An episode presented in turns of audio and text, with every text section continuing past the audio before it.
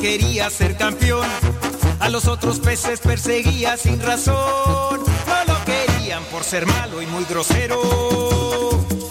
Pesado y muy sangrón. Pero en el fondo de su pobre corazón, él se sentía triste, solo y sin amor. Hasta que un día conoció la luz de Dios, que con su gracia, su perdón y su alegría, su vida transformó.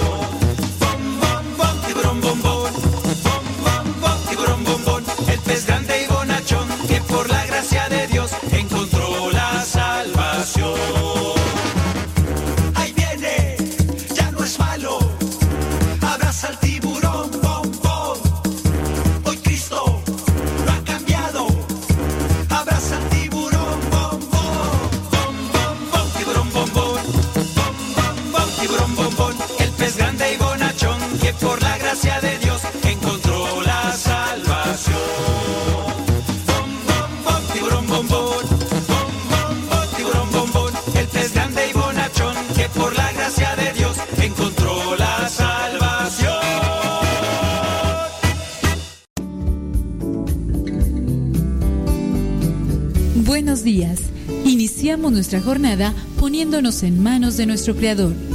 Pedimos su gracia para enfrentar como hijos suyos cada reto que la vida nos presente, acompañados de María, la dulce Madre que nos invita a proclamar las grandezas del Señor. Camina con nosotros en radiocepa.com, emisora católica de los misioneros servidores de la palabra.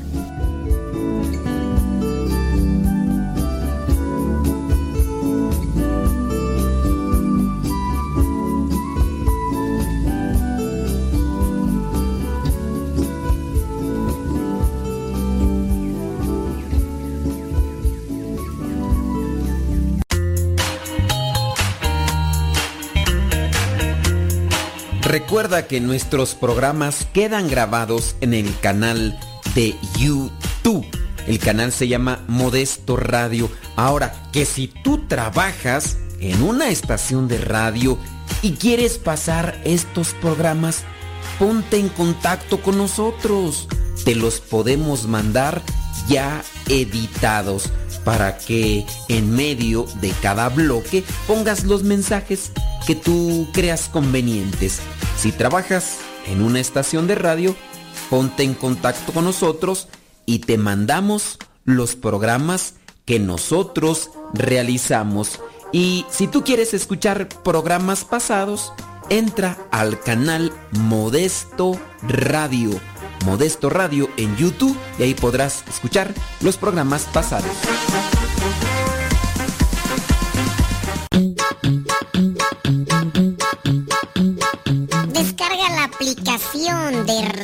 Radio Cepa y Síguenos en las redes sociales. Radio Sepa, la aplicación. Te aseguramos que no te vas a arrepentir. Descárgala en tu tableta o tu teléfono.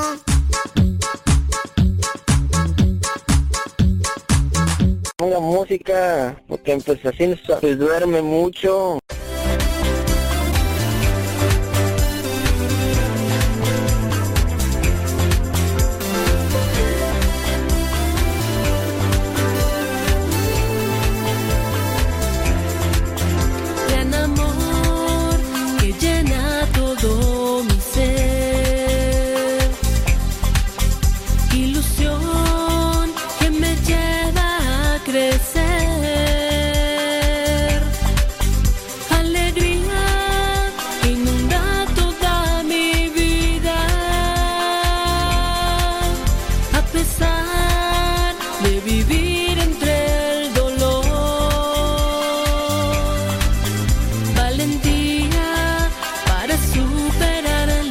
It's a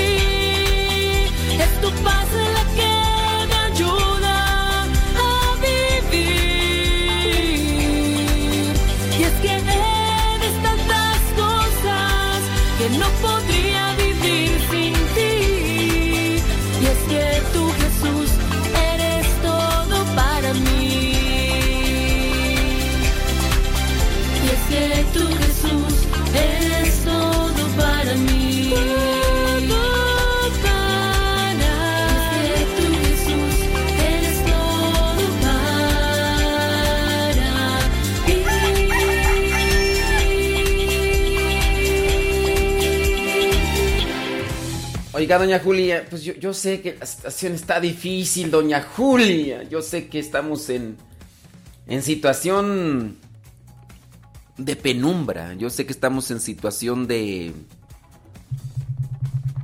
¿De qué tú? Es que no quiero darle tanto, pues, no, no quiero darle tanta vuelta a este asunto para no... No estresar más. Estamos en situación... Em, de lucha. Estamos en situación de lucha. Y, está difícil el asunto. Doña Julia, ¿Cómo está? Pues muy bien. Dice, ven a prender un cerillo, ven a iluminar este hogar. Que Diosito nos bendiga y bendizca nuestro hogar. Todas las noches camino por el sendero de Dios, donde mis padres me esperan con la bendición de Dios. Ay, papá, que Diosito los cuide y los acompañe por donde quiera que vayan. doña Julia, pues muchas gracias, hombre. Muchas, pero muchas gracias. Déjeme platicarle, doña Julia, que el día de ayer me mandaron unas rolillas. Me mandaron unas rolillas. Déjeme ver porque a ver, espéreme tantito, doña Julia. Es que acá estoy mirando los mensajes, doña Julia, nada más que... Híjole, no sé si esto ya lo repetí o no. Espero ver si no se me haya borrado la canción. Fíjese que nos mandaron una canción, doña Julia. Espéreme tantito. Eh... Espéreme tantito. Doña Julia, es que acá estoy revisando que borré unos mensajes. A ver. Ay Dios.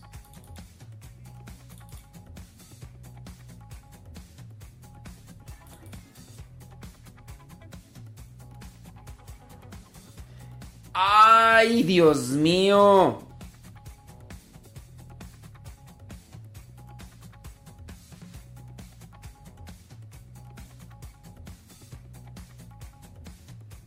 Oye, sí borré la canción. Santo Dios Todopoderoso. Deja ver cómo ver cómo le hago para rescatarla.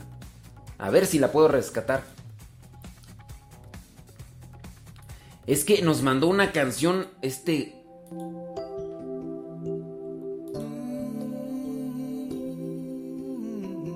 Oye, el video también lo borré. Ay, Dios mío.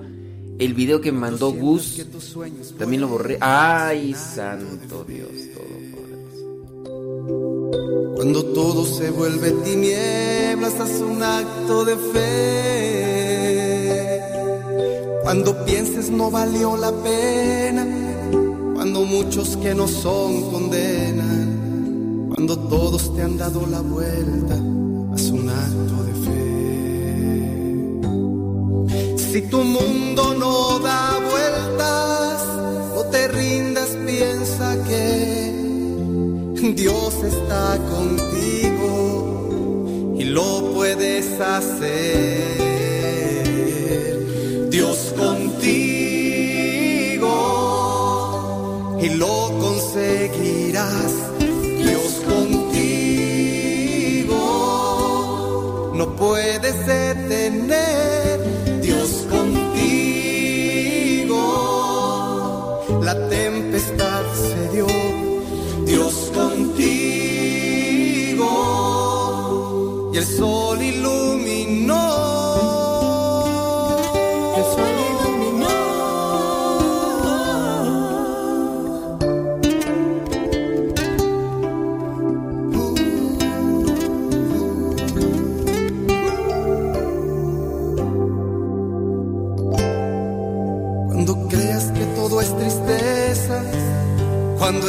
Agonizar comienza, cuando todo se va y nada llega, haz un acto de fe.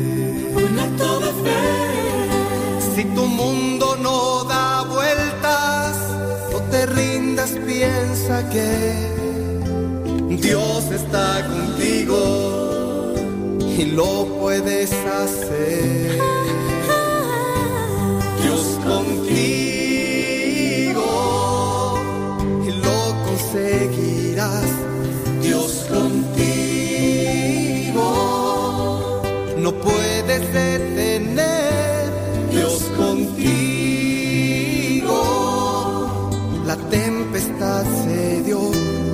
Dios contigo. Y el sol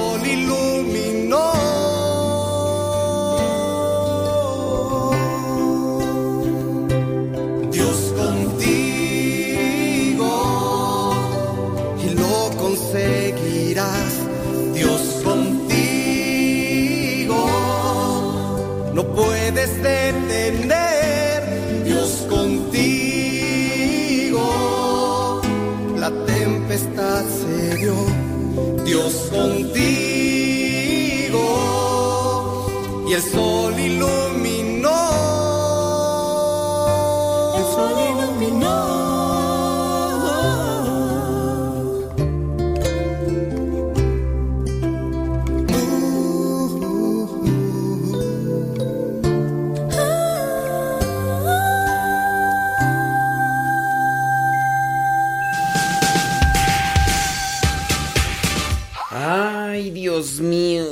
Todopoderoso. A ver, voy a pedirle. ¿Quién fue el que me mandó el video de. de la camioneta? Tú. Ay, no me acuerdo. La cuestión es esta, miren. Como me lo mandaron por WhatsApp. Yo lo descargué. Yo lo descargué. Yo lo, lo miré. Pero tengo que estar vaciando constantemente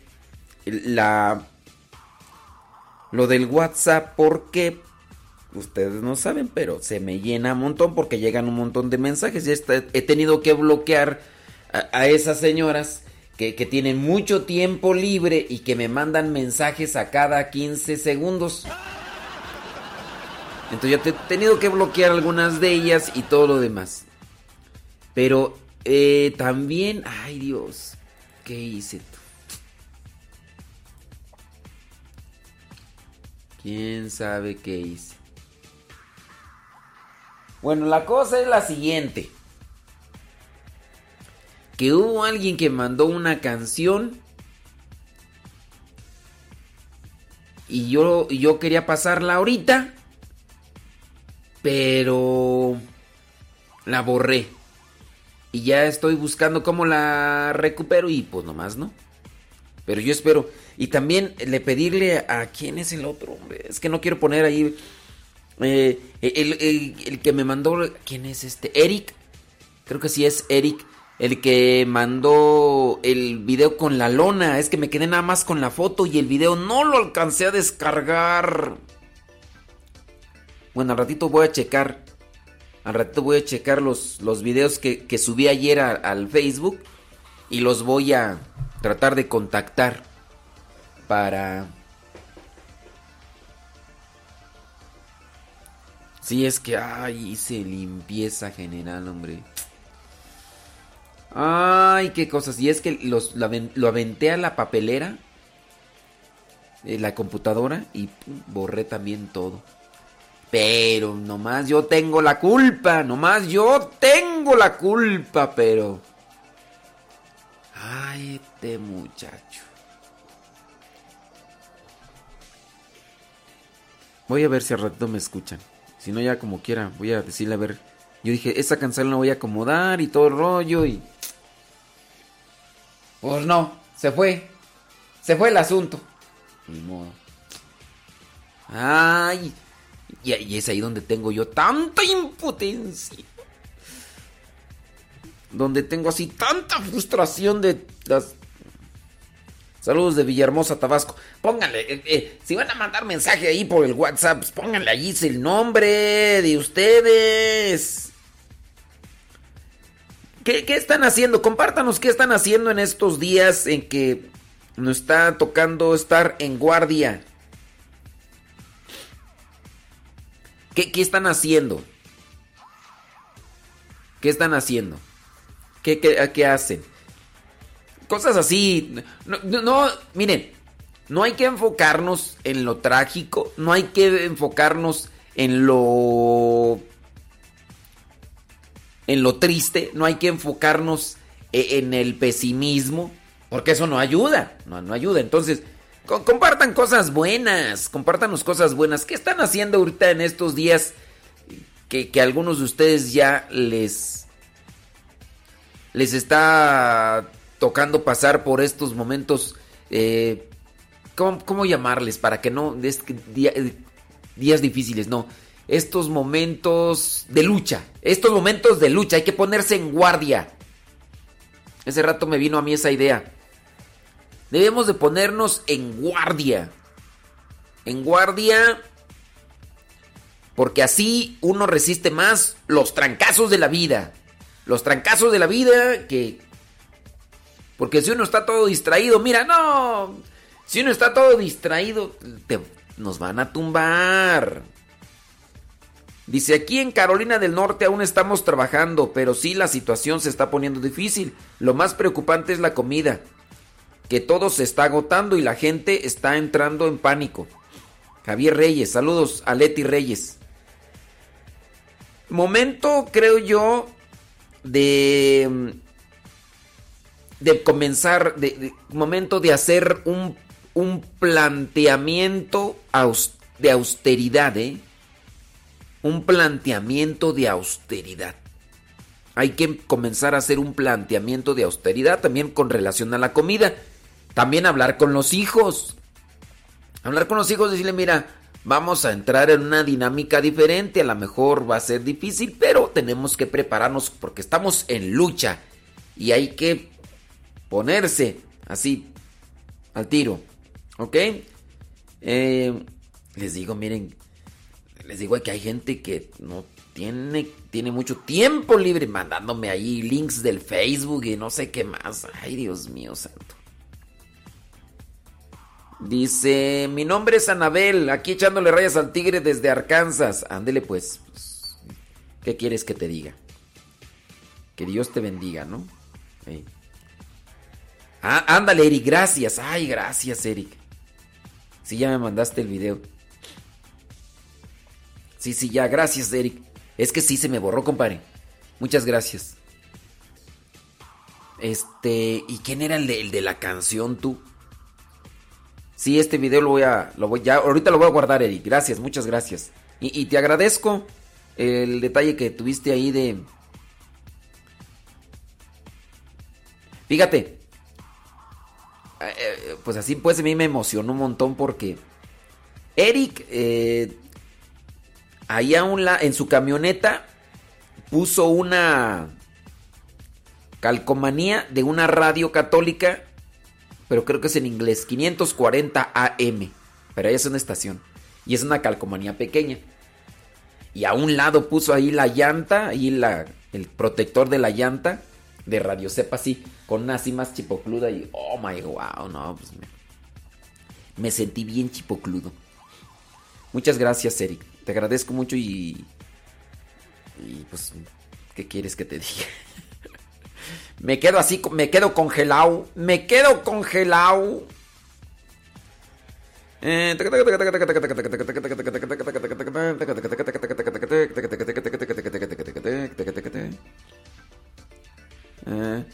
Somos parte de un todo, una parte frágil, quebrantable, vulnerable, parte de un todo, al que quisimos dominar y que hoy nos dice detente, respira, respeta, valora, vuelve a lo básico, a lo esencial. Eh, aquí me mandaron una, una reflexión de esas que se comparten y se comparten. ¿Quién la mandó? ¿Quién sabe? Y nos pone aquí los nombres en el WhatsApp. Dice, algo invisible llegó. No, no, no es invisible. Bueno, sí, para nuestros ojos sí, pero sí se ve. Y ahí está. Dice, y colocó todo en su lugar. De repente la gasolina bajó. Pero no bajó por esto que está pasando, ¿eh? bajó antes de eso. Las personas pasaron a tener más tiempo. Mm, no es que tengan más tiempo. La cuestión es que ahora no pueden hacer, no, no hay más tiempo, la verdad. No es, no es que tengan más tiempo. Tanto, tanto tiempo que no saben qué hacer con él. Los papás están con los hijos en la familia. Pues más bien, no es que tengan más tiempo, ¿verdad? La cosa es que, como no están o no estamos acostumbrados a ciertos modos, modos de vida, por eso se nos hacen difíciles. A ver, una mamá que, que puede estar ahí en la casa todo el tiempo y que vea a sus hijos y que quisiera tenerlos, ahorita también tiene que ver por ese lado lo bueno, ¿no? Aunque sí, uno se pone a pensar en otras cosas, pero les digo, hay que, hay que ponernos en guardia para que los golpes de la vida que están por venirse, porque ahorita todo no está lo feo. Más adelantito, espérate que pasen otras dos semanitas más. Ahí se va a poner lo, lo chido. Pero si estamos en guardia, mira. No os preocupéis. De repente, silenciosamente, bastaron seis días. Eh, Eh, lo que nos dejan nuestros dioses derrocados. Pues no es que estén derrocados, ¿eh? eh bueno, pues, hay algo aquí de, verdad en esa reflexión que nos manda. Sí es cierto, ya, ya, ya rescaté el, el, el video. Dice... Padre, pues la mayoría está que está descasando con más razón deberían estar escuchando Radio Cepa. Digo, padre, no se promovió escuchar la radio. Y yo trabajo en la limpieza para...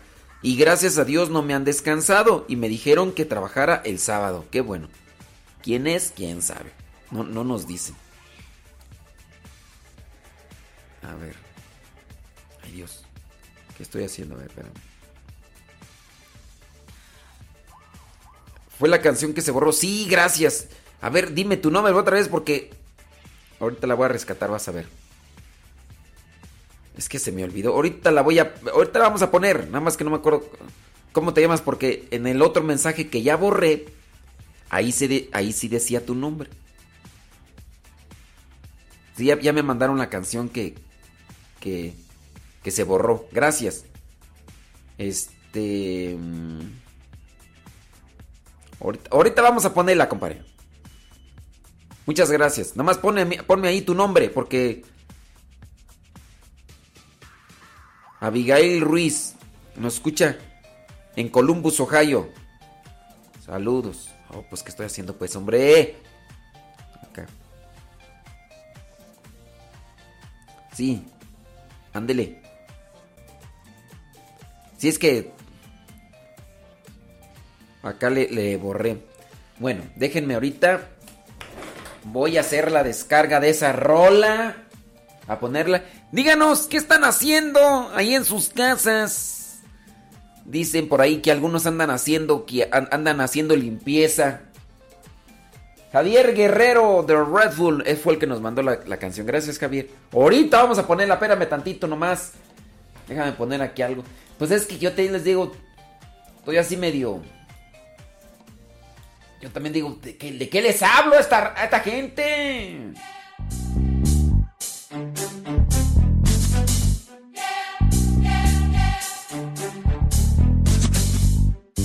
Voy a bloquear a Mariana Aguirre porque ¡ah! ¡Cómo chilla el mosco! Adelante.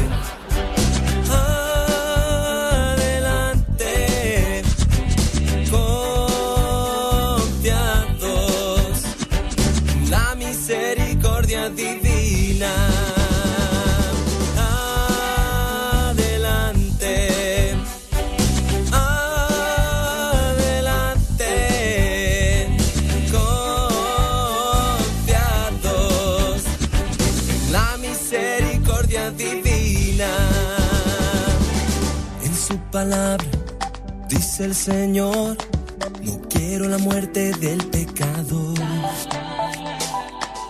Antes bien, que corrija sus pasos y que viva en el amor.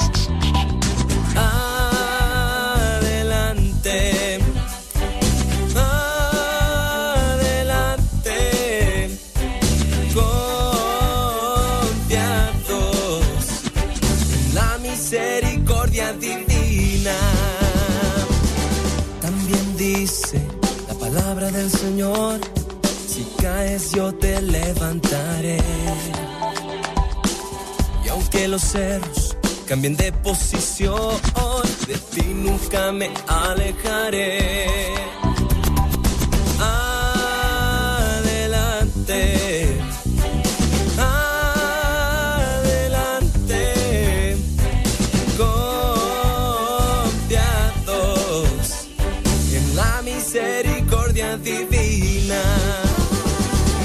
Peregrino, el camino es complicado, no te asustes, ven conmigo, Dios camina a nuestro lado. Si te sientes abatido, si te sientes desahuciado, el perdón está contigo, ya no importa tu pasado. Yo no sé cómo fue lo que Cristo vino a hacer, la única certeza me cambió de parecer. Yo pensaba como muchos que mi vida ya acababa, pero no me imaginaba que el Señor me levantara. Adelante.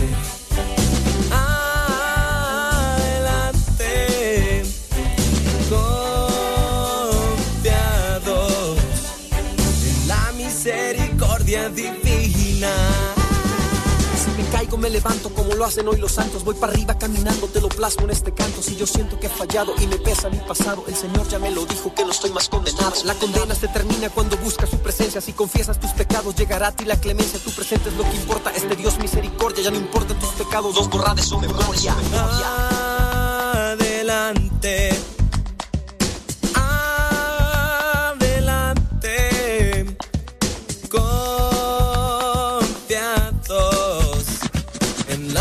La misericordia divina.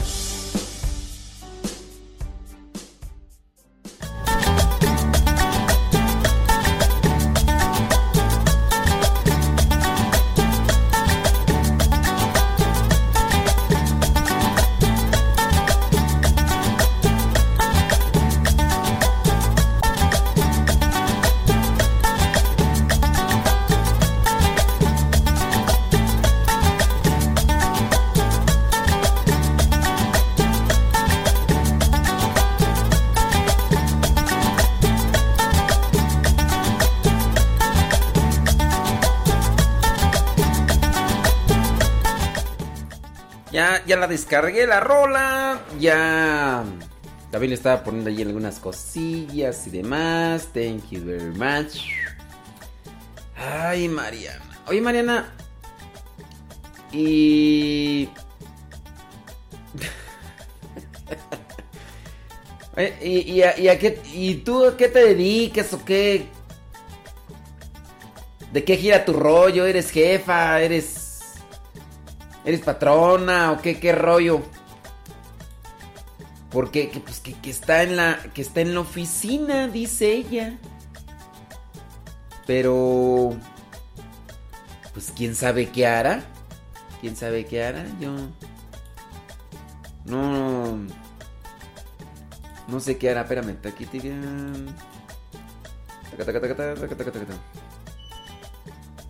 Aquí estoy. Espérame tantito, espérame tantito. ¿Dónde está? Aquí está. Esta es la rola que nos mandó. Eh, ay, se me olvidó. De, de, de Eric ya me acordé, pero. Javier, Javier Guerrero. A ver, deja ver cómo le hago para acordarme del nombre. ¿Ustedes qué técnicas utilizan para memorizar? Javier Guerrero. Ujú, a ver. Ok, ya, ya, ya encontré. Yo, yo utilizo formas y colores para acordarme de datos. Por ejemplo, de Javier Guerrero. Te voy a conectar con la imagen que tengo de Javier Fuentes. Que lo conocí hace mucho tiempo y él canta en un mariachi y es músico Javier. Entonces va Javier Guerrero. Ok sí creo que creo que ya te conecté. Ustedes qué cu- cuáles utilizan qué formas utilizan para acordarse de las cosas yo esta técnica de asimilar, porque a mí es como me funciona, a mí si me empiezan a explicar las cosas, tienen que explicármelas así con peras y manzanas, porque nomás no se me queda. Y yo también por eso yo creo que soy así. Muchas veces quiero explicar también las cosas que a lo mejor para algunos por eso no nos escuchan, porque dicen, ay, no, no, no, ya, no estamos... Algunos me han dicho, no estamos este, no estamos mongoles para que nos estés explicando a tan detallar las cosas. Y sí te entiendo, ¿por qué tienes que...? Yo digo, espérense, ¿por qué así? ¿Por qué esa agresividad? ¿Por qué? ¿Por qué esa postura? Pero... Esto de, de asimilar las cosas con figuras y colores la aprendí des- después de que miré un documental. Resulta que un señor en Estados Unidos eh, le dieron el premio, bueno, no un premio, el reconocimiento esto del récord Guinness, como el hombre que más memorizaba cosas. Y le preguntaron, oye, ¿y, cómo le haces tú para memorizar cosas? Dice, las asocio a figuras y a colores. Y, y así es como. Dice, pero yo tengo que practicar. Dice, más o menos hago ejercicios mentales todos los días, unas 4 a 5 horas. Y, y, estoy haciendo ejercicios mentales. Dice, antes de que yo me dedicara a estos ejercicios mentales, era una persona muy olvidadiza, muy, pero muy olvidadiza. De todo, todo me, me se me olvidaba. Y este, y empecé a utilizar estas fórmulas, dice, y me han funcionado. Tanto así que a este señor pues, ganó el premio Record Guinness. Saludos a Laura Luna, que dice que está llenando la tripa ahí en Tarímbaro, Michoacán. Vamos a escuchar la rola de mi estimado Javier Guerrero. Ya, ya, me, ya se me pegó por lo menos unos cuantos minutos.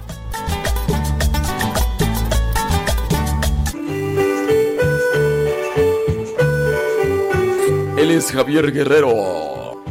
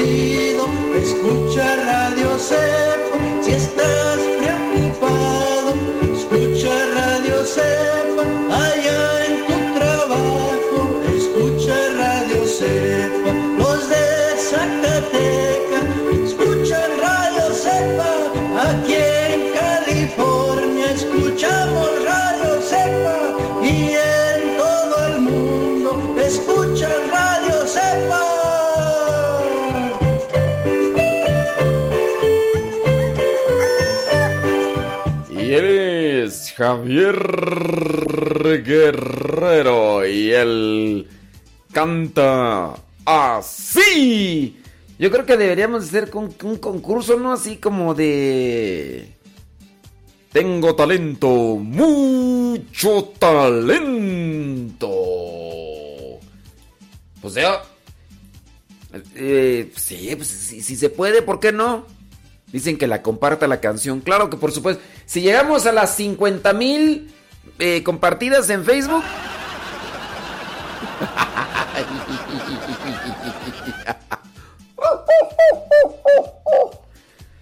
A ver, este. ¿Cuánta gente está conectada en el, en el Facebook tú?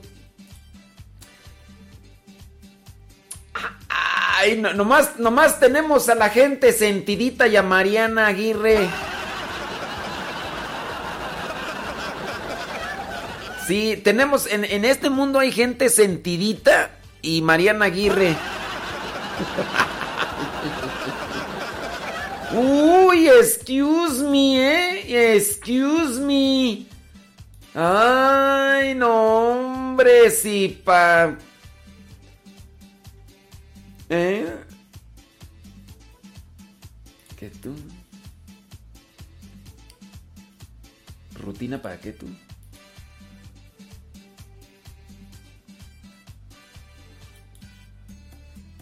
Ah.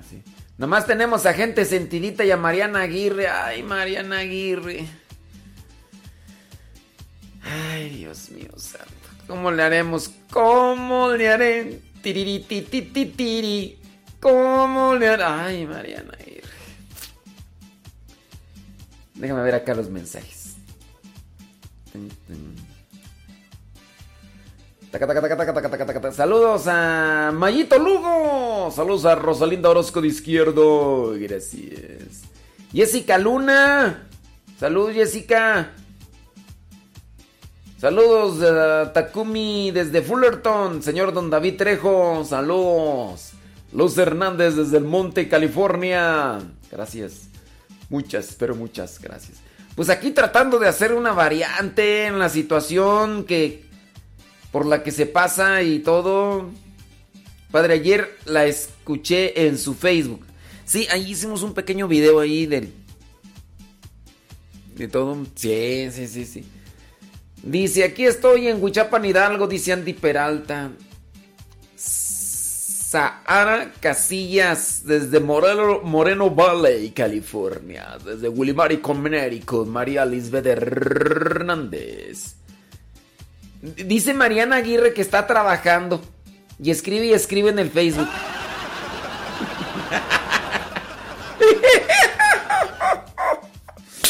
Qué mula soy. Si ya sabes cómo soy de mula, ¿para qué me escribes? Al mal tiempo, buena cara y mucha oración. Saludos de... Dice, hoy doy gracias a Dios porque me dejó llegar un año más de vida. Eh, que Dios te bendiga. Eh, Marily Monge, allá en New York. Sí. Eh, dice Miriam Rodríguez, yo estoy leyendo libros. Ayuda mucho para reflexionar. Desde Orlando, Florida. Sí, hay, hay que leer libros. Hay mucha gente que le da flojera leer. Pero pienso yo, no sé, no sé ustedes, pero pienso que esas personas que dicen que les da flojera leer son como aquellas personas que les da flojera bañarse. Hay gente que sí le dan este, que le, que le da flojera bañarse, tú. Sí. ¿Eh? Ya cuando se bañan y ya este, ah, ya se siente, uy, qué rico. Y, ya cuando te acostumbras a bañarte, el día que no te bañas, andas así como que, como que, como que andas incómodo, ¿no? Bueno, será que nomás yo así, pero sí, yo así me siento el día que hay veces que no me puedo bañar por diferentes circunstancias y todo lo demás y, y ya, pero Sí, pero... A ver, taca, taca, taca, taca.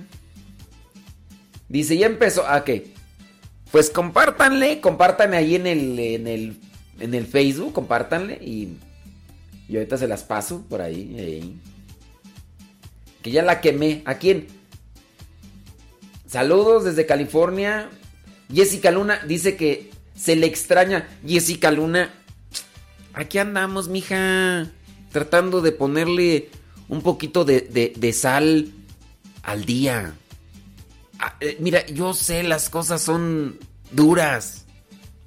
Más cuando uno pierde seres queridos.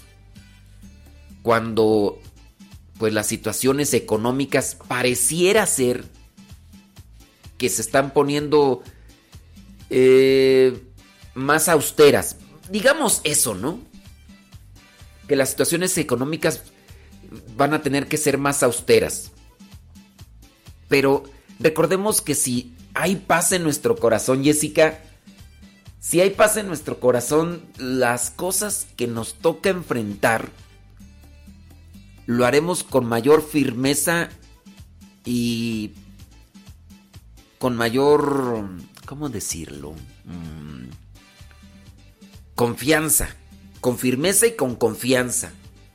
Sí, así que no hay que no hay que achicopalarnos por dentro, aunque por fuera las cosas no estén del mismo modo como estaban hace unas semanas. Hace unas semanas, ¿quién iba a pensar que las cosas pues iban a estar como ahorita? Pero pues hay que hay que echarle, hay que echarle rayas al tigre. Hay que echarle rayas al tigre y, y adelante, caminante. Pues sí. Saludos a las pichirilas. Saludos, pichirilas. Sí, sí, sí, sí. ¿Qué, Mariana? Dice, a ver, ya, ya, ya, ya. Ay, Mariana. Bueno, para los que no sepan, ¿verdad? Porque luego me juzgan así a la ligera. A Mariana la conozco desde hace algunos, algunos años. Ya ahorita es Doña, Doña Mariana. Eh, porque ya está casada, ya tiene sus chilpayates y, ya y todo. Entonces, Doña Mariana, ¿cómo está Doña Mariana? Y antes era Marianita. Ah, antes era Marianita, sí, sí, sí, sí. Eh, ¿Cuántos años tenías? Para no quemarte así. ¿Cuántos años tenías en aquellos tiempos? ¿Tenías como unos 16, 17 años? No, era una. Era Marianita, no, ya estoy. Ahorita es Doña Mariana, ya. Ya licenciada en. ¿En, qué, Mariana? No sé, Bueno, a ver, ya nos compartió, ya, nos compartió. Dice: eh, Trabajo en una universidad. Oh, excuse me. Soy la coordinadora general académica. ¡Oh, my God! No, antes me hablas. Tenía 17 años. Ay, Marianita, ya. ¿Hace cuántos años que fue eso, Mariana? ¿En qué año nos conocimos? Como en el 2000.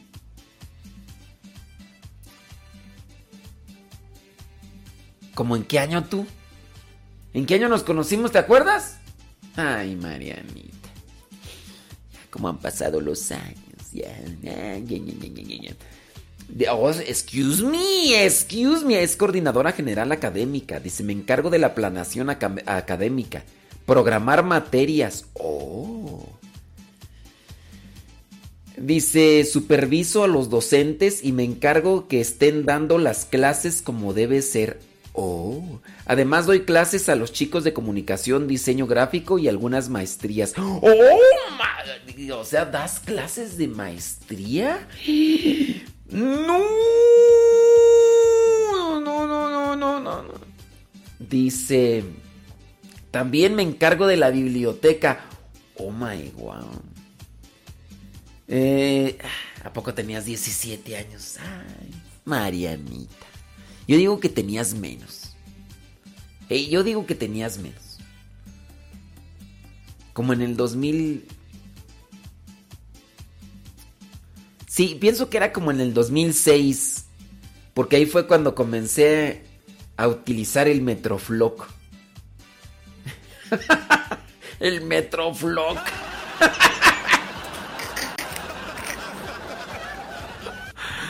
Ay, ay, ay, ay, ay, ay, ay. El Metroflock. Sí, fue como en el 2006. Cuando estaba... Sí, cuando ya estaba aquí en, en, Texcoco. Yo aquí a Texcoco llegué como en el 2006. 2006, 2007. Más o menos. Sí, como en el 2007. Yo, yo me metí ahí eso del Metroflow, escribir cosas todos los días, todos los días escribía. Y teníamos la posibilidad de alcanzar 20 comentarios. Pero pues, en aquellos tiempos del 2007, pues era. El Metroflog era como el Facebook, ¿no? Así, puro, puro chisme, puro chisme.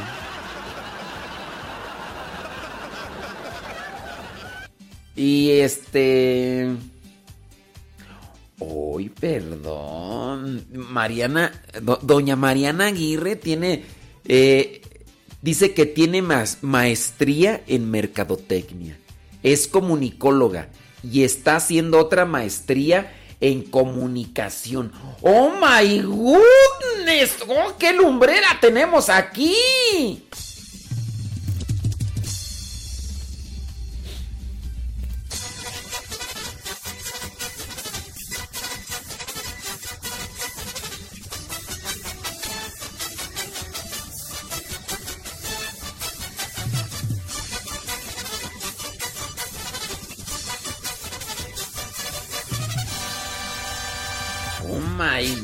Antes me hablas. Antes me...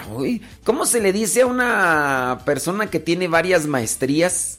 ¿Maestróloga? ¿Se le dice maestróloga o cómo se le dice? Óyeme, no, pues eres una lumbrera bárbara, qué bárbara, qué bárbara, qué bárbara. Ay, ay, ay, ay, ay. No, no, pues antes. No, no, no. Oh, doña Mariana. Ey, 17. En el 2017, ¿cuántos años tenías? ¿17 años? Ay, doña Mariana. No, pero me da gusto que nos estés escuchando. Yo, te yo pensé que ya te habías hecho mediatellilla.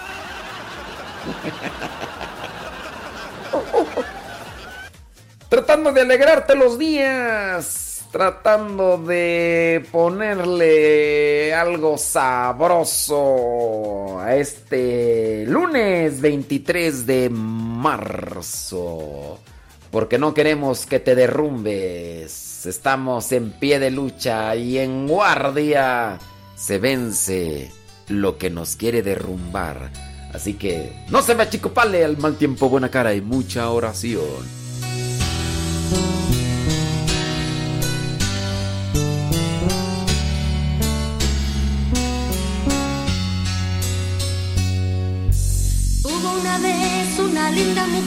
Que dio su juventud hermosa para ti, para mí, para ver la vida de otro modo y en la anunciación todo su ser lo dio.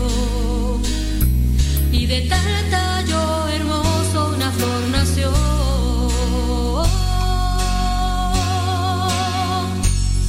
tuvo la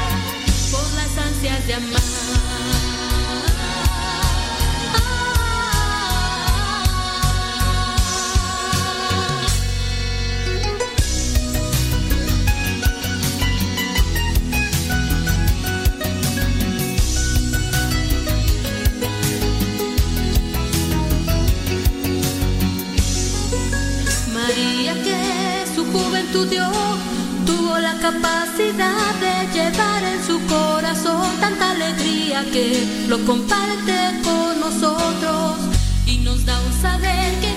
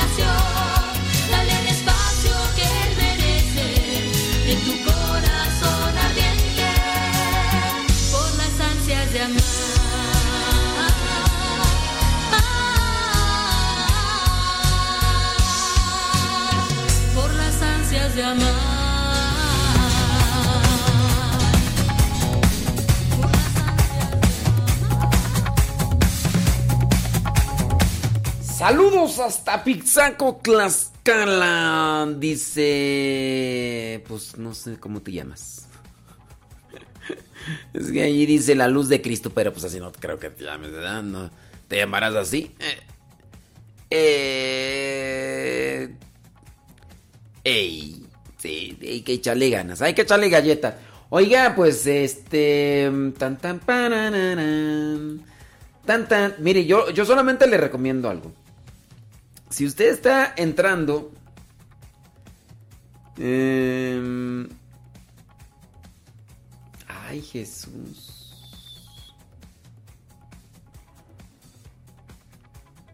Miren nada más. Si usted está entrando en pánico, en estrés por las noticias que, que mira, yo, yo le recomiendo, no vea noticias, no vea noticias. Porque, pues eso no, no ayuda en mucho, no ayuda en mucho. Entonces, si usted está poniendo, eh, ponerse así, no hace que, que pueda encontrar algo viable para salir a una situación, ¿ok? Calmantes, montes, alicantes, pintos, pájaros, cantores. Sí, sí, Perele. No, no. Sí, no, no, no conviene. No conviene mirar las noticias. Si, si por mirar las noticias uno está todo estresado y, y así uno todo nervioso. No, no conviene. Mejor. Pues es que, es que no solucionas nada. No, no solucionas nada mi- mirando todas esas cosas que, que, que ya, que, que ya se que murió la, la, la mamá de Miguel Bosé, que pero pues también cuántos tenía tú, como 83, 93 años y, y uno que ve que, que ya se murieron no sé cuántos y que no sé cuántos y que aquí, que allá y, y, nomás uno se pone ¡ay! Y pues no. Sí, no, no, no, no. Uno, uno hasta. Uno le puede pasar una cosa mala de tanto así. pues, Entonces, no hay que mejor. No, mejor no vea noticias. Evite las noticias. Si ustedes están llenando de estrés, de pánico, de, de temor, no vea noticias. Póngase a cantar. Póngase a cantar en voz. a- Un- Esa es una de las intenciones de estos programas, de este programa.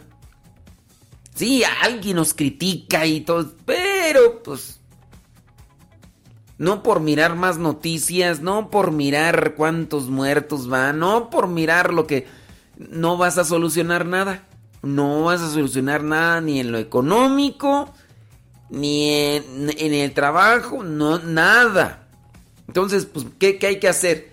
Pues tener presente que vamos a entrar a una etapa de austeridad. Tenemos que hacerlo para aguantar. No podemos llevar el mismo ritmo de vida de hace algún tiempo. No. No, vamos a, ver qué, vamos a hacer.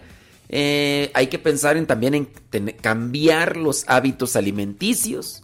Hay que cambiarlos, es necesario.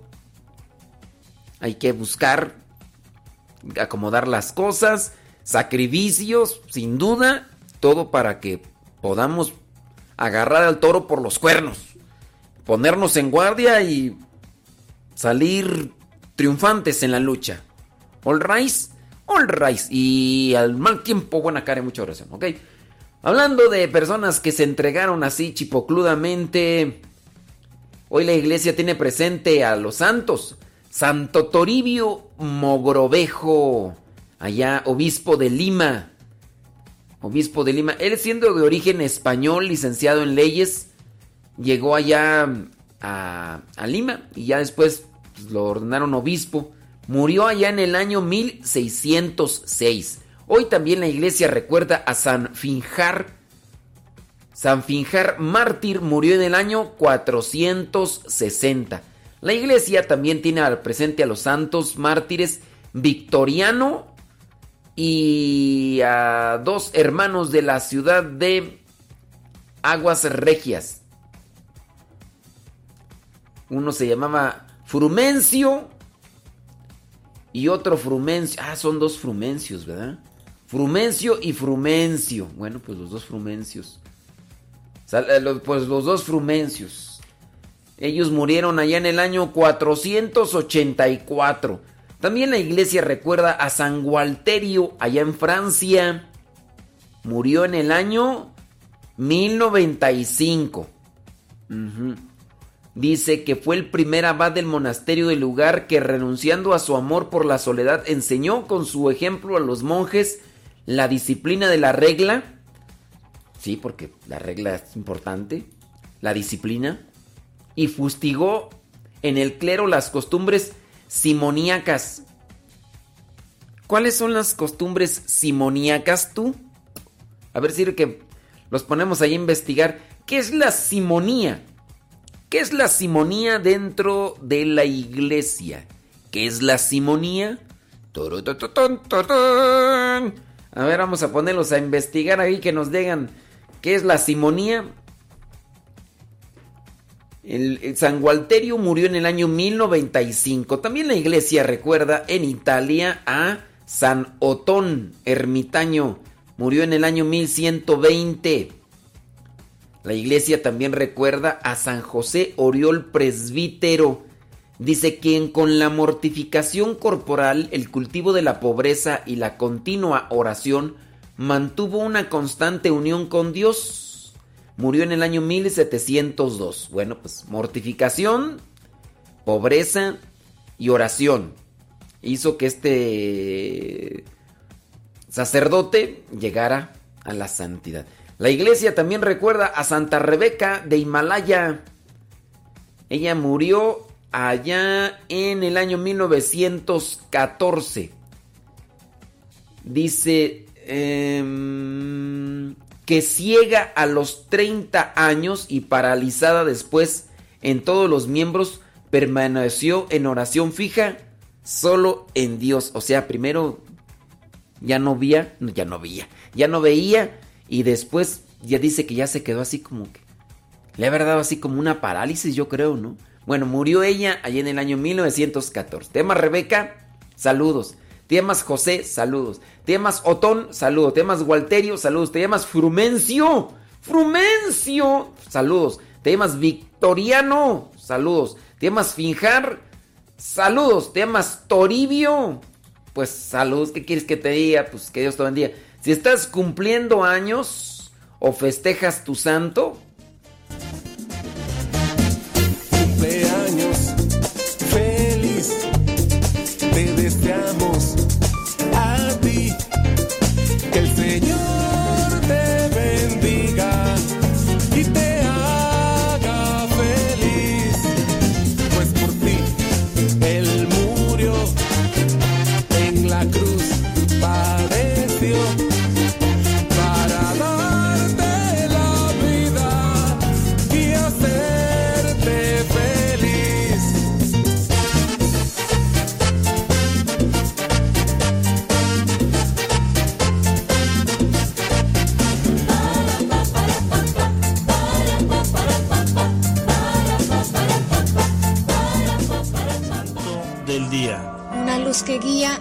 caminar.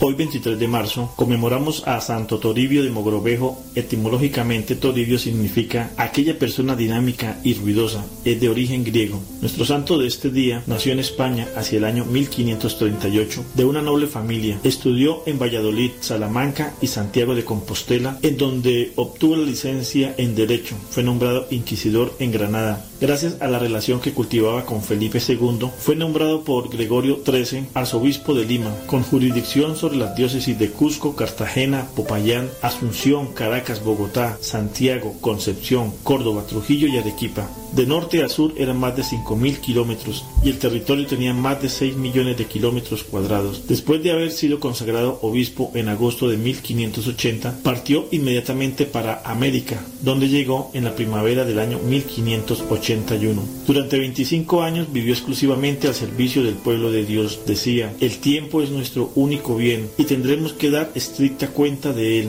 fue un verdadero organizador de la Iglesia en América, cuya actividad abarcó también 10 sínodos diocesanos y 3 provinciales. También fundó el primer seminario de América. Intervino con energía contra los derechos particulares de los religiosos, a quienes estimuló para que aceptaran las parroquias más incómodas y pobres. Casi duplicó el número de las doctrinas o parroquias que pasaron de 150 a más de 250 en el año 1594, durante su tercera visita diocesana, escribiéndole al rey de España Felipe II, Santoribio Alfonso de Mogrovejo hacía un pequeño balance de su vida, 15.000 kilómetros recorridos y 60.000 confirmaciones administradas. Toribio no podía saber que entre ellos había tres santos, Rosa de Lima, Francisco Solano y Martín de Porres. La situación de América Latina sería muy distinta de la actual si sus sucesores y todos los cristianos hubieran tenido el mismo impulso y la misma coherencia de quien fue llamado apóstol del Perú y nuevo Ambrosio, y a quien Benedicto XV comparó con San Carlos de Borromeo. El día 23 de marzo de 1606, un jueves santo, nuestro santo de este día muere en una capilla de los indios, en una lejana región, donde estaba predicando y confirmando a los indígenas. Estaba a 440 kilómetros de Lima. Cuando se sintió enfermo, prometió a sus acompañantes que le daría un premio al primero que le trajera la noticia de que ya se iba a morir y repetía aquellas palabras de San Pablo, deseo verme libre de las ataduras de este cuerpo y quedar en libertad para ir a encontrarme con Jesucristo. Sus últimas palabras que dijo antes de morir fueron las del Salmo 30, en tus manos encomiendo mi espíritu. Su cuerpo, cuando fue llevado a Lima un año después de su muerte, todavía se hallaba incorrupto, como si estuviera recién muerto. Después de su muerte se consiguieron muchos milagros por su intercesión. El Papa Benedicto XIII lo declaró santo en el año 1726. Y toda América del Sur espera que este gran santo e infatigable apóstol, quizás el más grande obispo que haya vivido en este continente, siga rogando para que nuestra santa religión se mantenga fervorosa y creciente en todos estos países. Hoy también la Iglesia recuerda a San José Oriol, San Benito de Campania, monje ermitaño, Beato Pedro de Cubio, Beato Pedro Higgins, presbítero y mártir.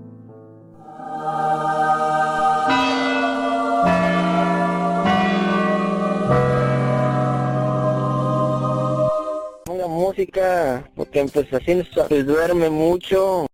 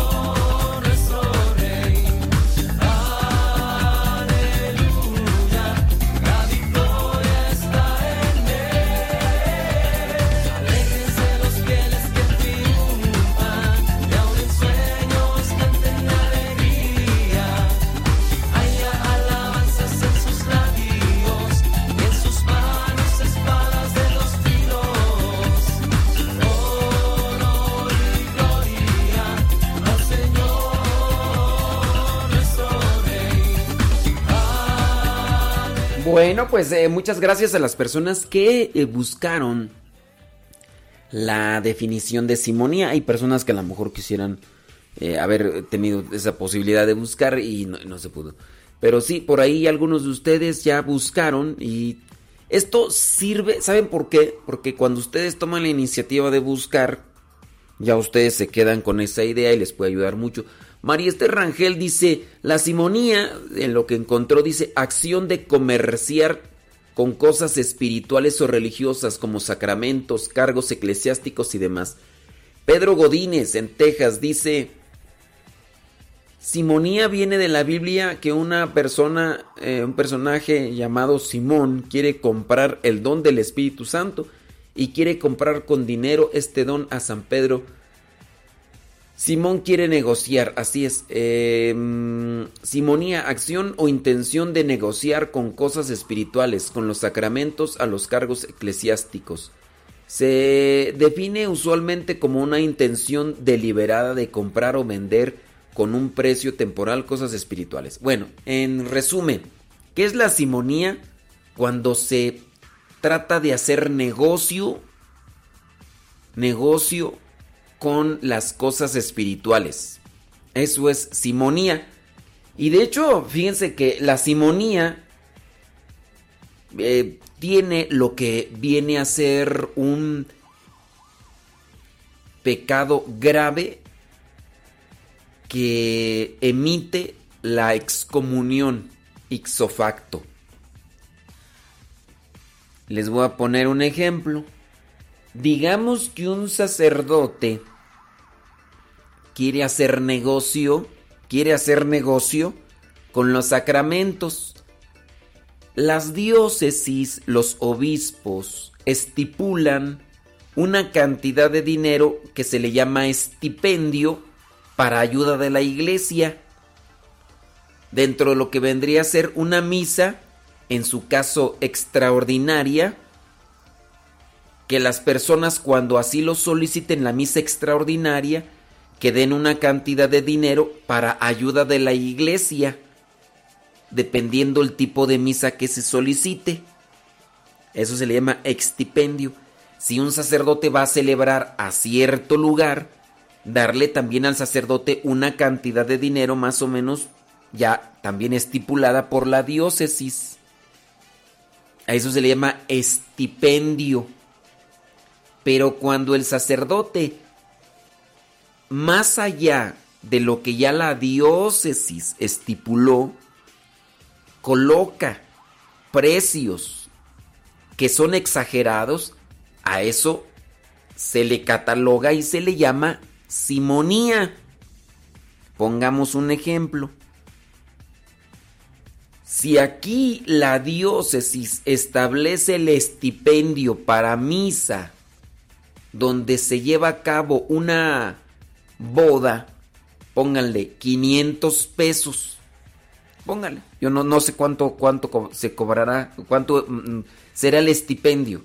No sé cuánto será aquí en Texcoco, porque no tengo parroquia. Si tuviera parroquia, pues.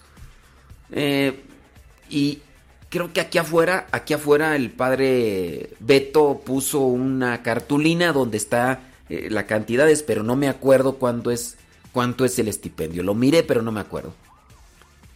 Digamos que son 500 pesos. Pero el sacerdote de la parroquia quita esa cartulina y vas tú para solicitar una misa y tú le preguntas, padre, ¿en cuánto me sale una misa? Porque mi hijo se va a casar y el sacerdote te dice, salen 5 mil. Fíjate, de 500 a 5 mil. Y entonces ahí ya es cuando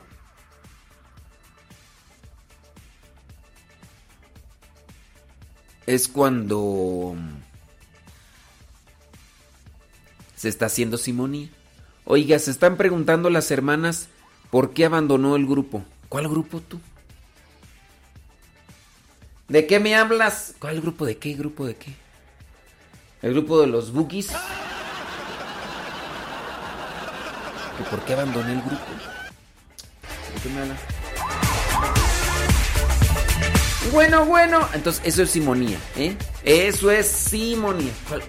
¿De por qué abandoné el grupo? ¿Cuál grupo? ¿De qué me hablan? ¿De qué me hablan? Oigan, ¿por, qué ustedes piensan que, que- que estamos conectados así con el cerebro y que... Y que, que yo sé lo que ustedes saben, nada más así... Eso nada más lo saben hacer las mujeres. Ey. Sí, es que luego me preguntan cosas que, que, que ustedes piensan que estamos conectados con el mismo eh, cerebro.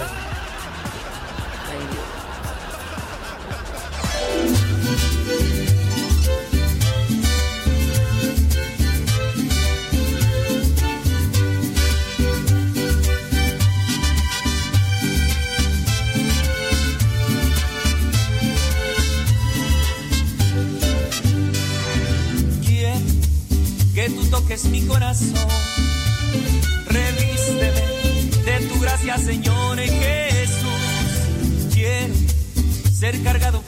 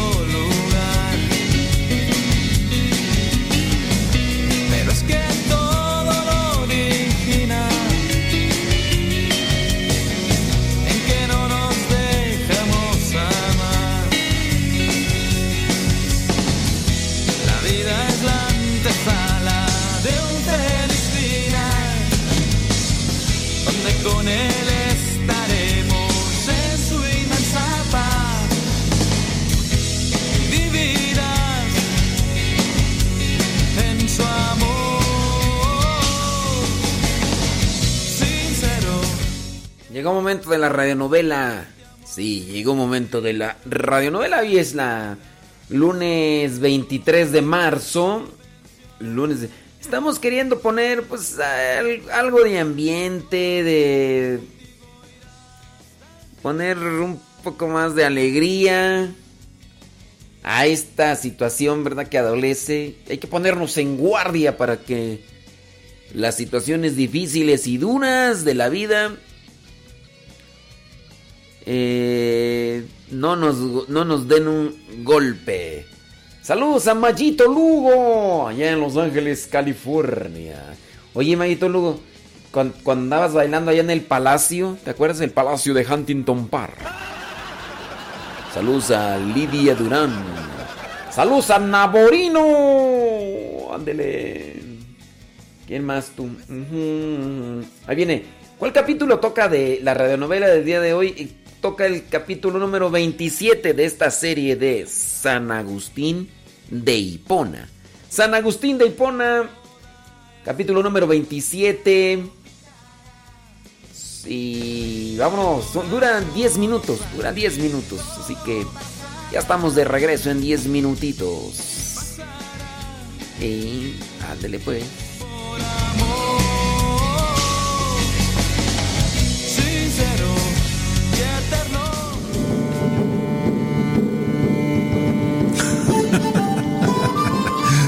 Peregrino, estás enojado con Dios por la tormenta. No vale la pena que te resistas a los cambios climáticos. Saca tu impermeable y sigue caminando. El bien y el mal no son iguales. Dios todo lo hizo bueno y nosotros lo echamos a perder. Depende en mucho la actitud que tengas frente a la vida. Ven, sigamos andando. Algo bueno hay detrás de todo esto. Escucha a Agustín. La radio está encendida.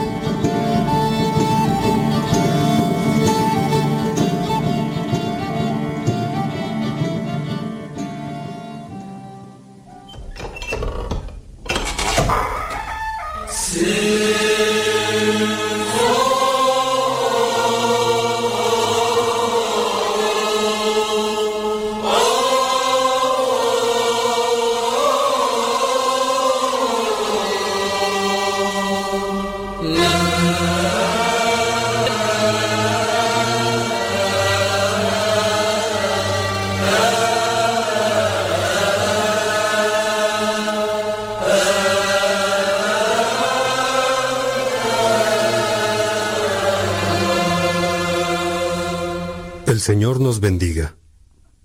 En nombre del Padre, del Hijo y del Espíritu Santo. Amén. Amén. ¿Me vas a explicar exactamente qué te decían de lo malo y del mal los maniqueos, Padre Agustín? Vamos a ello, Heraclio. Nos vemos en el despacho. Avisa a Faustino, por favor.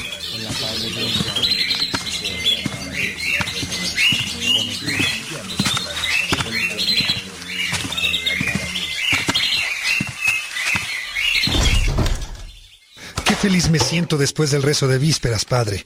Me curé de todo el susto de tu dictado. No te asustes, Faustino. Es mejor que veas dentro de ti y en tu pasado qué cosas has hecho mal. De otro modo será difícil que puedas realmente agradecer lo bueno y lo bello que Dios te ha regalado. Es fácil caer nuevamente cuando olvidamos que podemos caer. Tienes razón, Padre. Me asusto de las cosas que hiciste mal, del engaño a tu madre en el puerto, de la pereza de tu voluntad, de la soberbia de tu retórica. Y yo me la paso viendo hacia afuera, pero no me atrevo a ver lo que hay dentro de mí. Pues a mí sí me ha servido escuchar este día el dictado de Agustín. Mientras él va diciendo esas cosas, yo voy recordando mis idas y venidas por el mundo. Vaya que no era ningún corderito. Y si no estuviese amando a Dios como lo amo ahora, sería muy fácil por mi temperamento caer de nuevo en mil tonterías, porque así, En bruto y sin Dios, soy una fiera. bueno, bueno, ahora vamos a lo que venimos. Heraclio quiere saber qué cosa dicen los maniqueos del mal. Sí, sí, sí, vamos con eso. Dicen que el mal es una sustancia corpórea, como una mente maligna que repta sobre la tierra y que rivaliza con otro dios, un poco más grande en la masa. El mayor era bueno y el menor malo, pero tenían la misma fuerza. ¡Qué lío! De allá habrá venido la idea del coco que se aparece a los niños por la noche. Sí, y los fantasmas, y un montón de cosas más con las que algunas mujeres asustan a sus niños para someterlos. Los maniqueos nos hacían creer que Dios era limitado y débil, pero mi duda era quién había creado esas dos sustancias. Y si había un Dios superior a estos, tenía que ser un Dios bueno. Entonces, ¿cómo podía haber creado algo malo? Es absurdo que Dios, bueno o malo, cree un contrincante con quien rivalizar. Además, hoy tengo claro que solo se puede llamar Dios al Todopoderoso, Supremo y Bondadoso. Si no es así, no se le puede llamar Dios. Y ahí comenzaste a dudar. Sí, claro. Eh, Comencé por sentirme ahogado bajo esas dos moles que parecían oprimirme. Y bueno, ya estabas harto de los maniqueos, pero seguías viviendo con ellos. Sí, Faustino, un tiempo seguí viviendo con ellos, mientras comencé a dar clases de retórica, pero los alumnos tenían un peor vicio que los de Cartago. Los de Cartago no prestaban atención a la clase, y los de Roma se salían sin pagar y cambiaban de profesor para ahorrarse el dinero. Eso es malo, está claro, pero también había algo de maldad en mí, ¿sabes? Me enojaba con ellos porque no me pagaban, y no porque no fueran buenas personas. Es lógico, Agustín. Cualquiera que trabaja a cambio de una remuneración se enoja si no le pagan. Pero conociéndote ahora, padre, sé que si eso mismo te hicieran, en este momento te dolería más por ellos que por ti. ¿Y cuándo fue que al fin te separaste de los maniqueos? Cuando el prefecto Simaco me mandó a Milán. Ahí conocí al obispo católico Ambrosio. Me sorprendió su discurso. Su nivel de oratoria era bellísimo y tenía fama por su elocuencia. Entonces yo iba a medirme con él, en el nivel de las palabras y atracción al público. Pero como realmente el contenido de sus palabras me sonaba más lógico que el de los maniqueos, decidí apuntarme como catecúmeno en la iglesia, que al fin y al cabo era lo que me habían recomendado mis padres. Y decidí hacerlo solo mientras encontraba algo que me resultara cierto. Para entonces, mi problema con la fe católica era que no podía sacarme de la cabeza la idea de un Dios limitado y corpóreo, como me lo habían enseñado los maniqueos. Además, el Antiguo Testamento me sonaba a pura muerte. No le entendía nada. Está lleno de alegorías y a los profetas no lograba comprenderlos. Te faltaba Cristo. Sí, claro, me faltaba Cristo. Y paradójicamente, aunque estaba lejos de Él y de su iglesia, yo sentía que amaba a Cristo desde niño. Pero tampoco entendía muy bien cómo era posible que Dios se encarnara si la carne procedía del Dios malo, según me habían dicho los maniqueos. Y entonces me preguntaba cómo era posible que la Virgen María no tuviera las dos sustancias, la buena y la mala, como los demás humanos. Estabas falto de fe, padre. Absolutamente, Faustino. Yo quería razones, porque estaba, te digo, ya harto, asfixiado con tantas inconsistencias de los maniqueos. ¿Escuchabas al obispo Ambrosio para ver si acaso sus sermones te hacían comprender algo? Sí, Heraclio, pero no iba con fe, sino con la cabeza. De todas formas, no fue tan malo ser escéptico. Por algo se empieza, ¿no? Así es, hermano. La duda es punto de partida para la búsqueda auténtica, y en esa búsqueda seguro que encuentras. Pero bueno, hasta aquí llegamos, ¿no creen? Vamos al descanso con los hermanos. Padre, yo me iré a la capilla. Jamás me he atrevido a pensar en las cosas que he hecho mal. Y cuando mi conciencia me reclama, enseguida la callo y evado conocerme. Voy a aprovechar ahora que me siento con ganas de empezar. Me parece muy bien, Faustino. Ve a la capilla, pero sobre todo, ve hacia adentro de tu corazón y no tengas miedo de conocerte, porque solo conociéndote acabas con hambre de Dios. Nunca he entendido eso de tener hambre de Dios. Faustino, eres diácono. Bueno, bueno, dale la oportunidad de conocerse aunque parezca tarde, Heraclio. Cada persona tiene su momento para descubrir qué hace aquí andando en el camino. Pero es que todo eso se lo debió enseñar el formador, mientras fue novicio.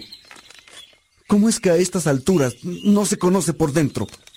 ¿Cómo es que un diácono no entiende qué cosa significa tener hambre de Dios? Es inaudito. ¿Qué haces aquí, Faustino? Buscando el sentido de mi vida, padre Heraclio. ¿Crees que solo nuestro padre Agustín ha buscado con la cabeza? No me negarás que es providencial que yo sea su amanuense. Sus dictados me ayudan a pensar. Pues piensa hasta que sientas, hijo, y no tengas miedo de llorar. Yo me voy con los formandos al recreo. Veré el modo que hasta en recreo se enteren de qué es eso de tener hambre de Dios. No quiero que sigan aquí sin saber. Heraclio, tómatelo con calma. Cada persona tiene un proceso y Dios está al pendiente de sus hijos. Sí, pero Dios me ha encomendado la tarea de formarlos y yo me encargo de que no haya más diáconos como este que no se entera de nada. Heraclio. Me voy.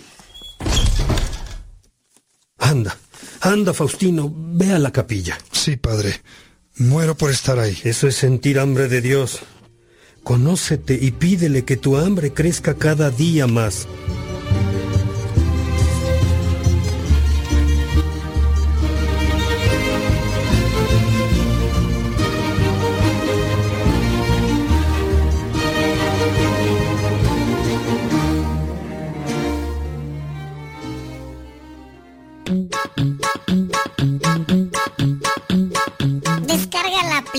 De Radio Cepa y síguenos en las redes sociales. Radio Cepa, la aplicación, te aseguramos que no te vas a arrepentir. Descárgala en tu tableta o tu teléfono.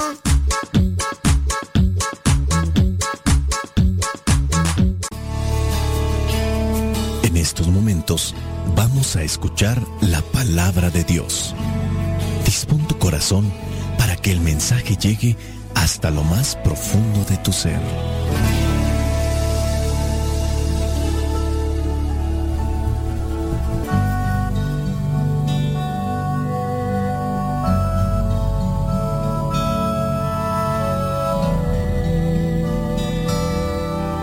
Lectura del Santo Evangelio según San Juan, capítulo 4, versículos del 43 al 54.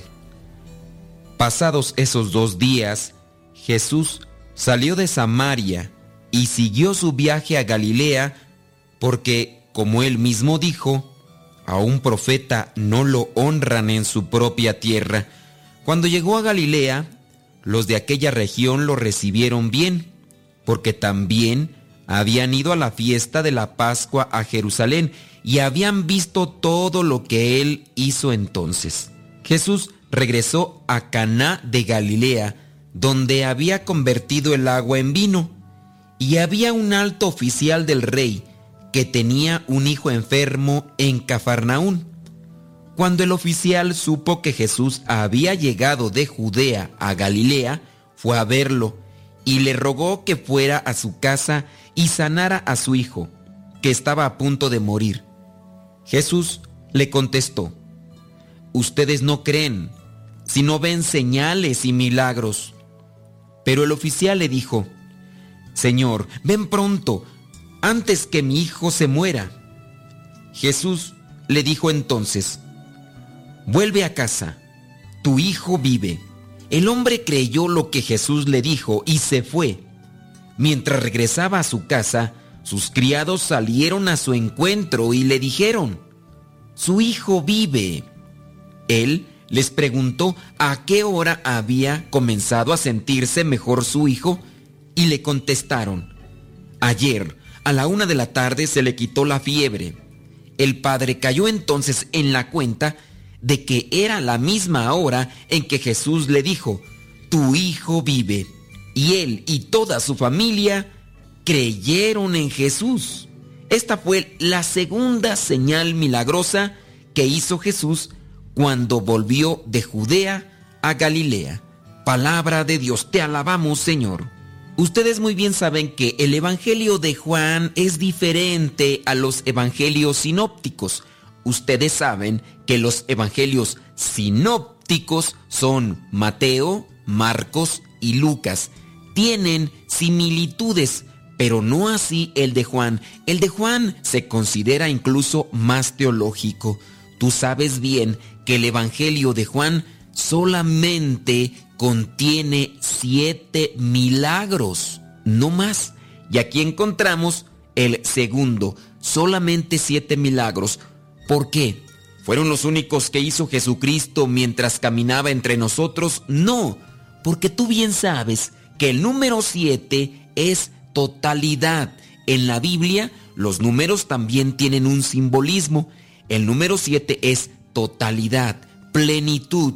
De alguna manera también la iglesia ha adoptado lo que es esta simbología. Siete sacramentos. Ahí se encuentra la totalidad. No porque no haya más, los siete dones del Espíritu Santo. No porque no haya más, sino plenitud. Así que ahora vamos a explicar un poquito sobre lo que es este Evangelio de Juan. En este Evangelio encontramos una frase que es como un proverbio. Nadie es profeta en su propia tierra. Esto lo dice Jesucristo y también nosotros lo llegamos a repetir en algún momento, ya que quien conoce nuestras vidas, en este caso, a diferencia de Jesucristo, a nosotros nos conocen ciertos defectitos y a veces no creen tampoco que Dios nos haya cambiado, porque se quedan más con el recuerdo del pasado. En el caso de Jesucristo no era tanto así, sino que sabían de quién era hijo, sabían qué hacía y teniendo presente que los profetas salían de ciertas situaciones diferentes e incluso se habían preparado en cierto tipo de exilios y también tenían una descendencia que los respaldaba. Por eso no creían que Jesucristo era un profeta o un enviado de Dios, tanto que conocían quién era su padre, quién era su madre y también quién era su familia. Además, sabían el oficio de su padre que él mismo sin duda llegó a practicarlo. Jesús fue rechazado por el pueblo judío. En este Evangelio encontramos la línea que se viene a presentar, donde también la viene a defender Mateo. Para Dios no importa la nacionalidad, sino la fe del hombre. Aquí encontramos un hombre que es considerado como pagano. El que es considerado como pagano es aquel que no tiene una creencia propia en Dios. Es considerado fuera. De hecho, tú sabes el término pagano. Pagano era la forma con la que se referían a los que vivían en cierto sector que era fuera del pueblo o de la comunidad y muchos de ellos se creaban sus propias creencias.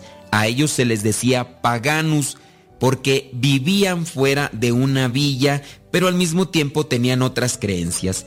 En el caso del personaje que aparece aquí es considerado como pagano, pero a diferencia de otros, este tiene fe en Jesucristo.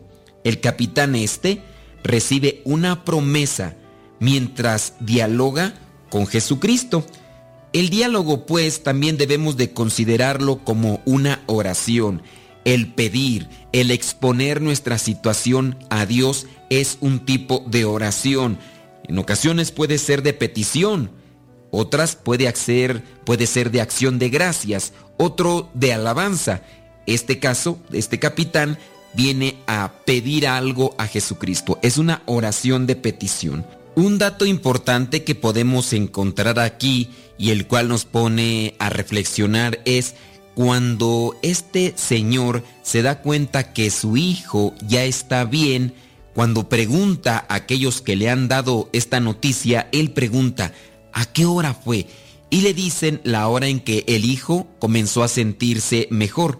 Después el padre dice, cayó en la cuenta de que era la misma hora en que Jesús le dijo, tu hijo vive. Cuando él se da cuenta de la acción de Jesucristo y de lo que ha realizado en su familia, viene algo que conmueve y que lleva a toda la familia a convertirse. Dice ahí en el versículo 53, él y toda su familia creyó en Jesús. ¿Por qué nosotros somos tan escépticos? ¿Por qué si hemos conocido que Dios ha intervenido en algún modo, de alguna manera, en algún ser querido, ¿por qué nosotros todavía nos resistimos a convertirnos a Dios y lo manejamos a nuestra manera? Hay cantidad de personas que se dicen que creen en Dios, que creen en Jesucristo, pero no hay un esfuerzo por querer cumplir con su voluntad, por convertirse a Él, que eso es lo que significa. Convertirse a Jesucristo significa hacer lo que Jesucristo me dice. No basta con decir, yo creo en Jesucristo, creo en mi manera, yo estoy a favor del aborto, yo estoy a favor de las uniones de personas del mismo sexo, de la adopción, yo creo en aquellas cosas que son en contra de la vida y al mismo tiempo que digas, que crees en Jesucristo. Convertirse a Jesucristo es buscar cumplir con lo que Él nos pide. Es duro, es difícil, es complicado, pero debe de existir en nosotros una intención constante de buscar cumplir con la voluntad de Dios. Jesucristo hizo muchos milagros donde existía gente de fe. Recuerda la palabra fe. La palabra fe en latín viene de fides. En latín fides significa lealtad. Si tú dices que tienes fe en Jesucristo, debes de ser leal, cumplir con su voluntad.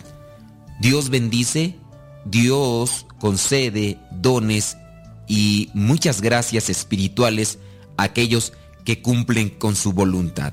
Si yo de hoy en adelante digo que tengo fe en Jesucristo, así como lo hizo este oficial, debo de tratar, debo de esforzarme en cumplir con su voluntad. Pidámosle al Espíritu Santo que nos conceda fe.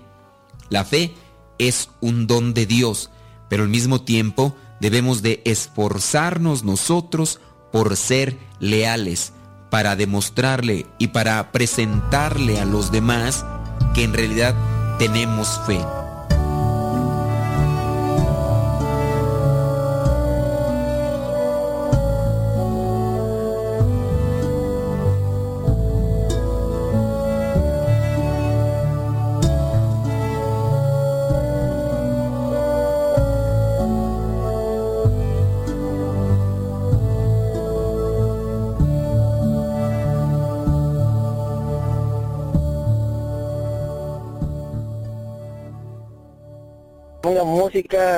Porque pues así pues, duerme mucho.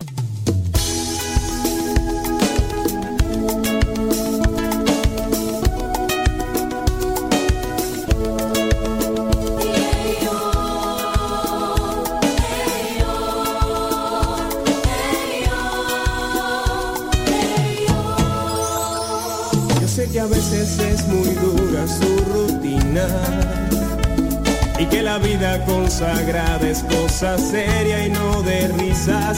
Debe ser duro oír pecados todo el día y que los niños lloren justo en lo mejor de su homilía y que la ofrenda no le alcanza para pagar la luz y el agua y que tampoco le resultan ni los bingos ni las rifas.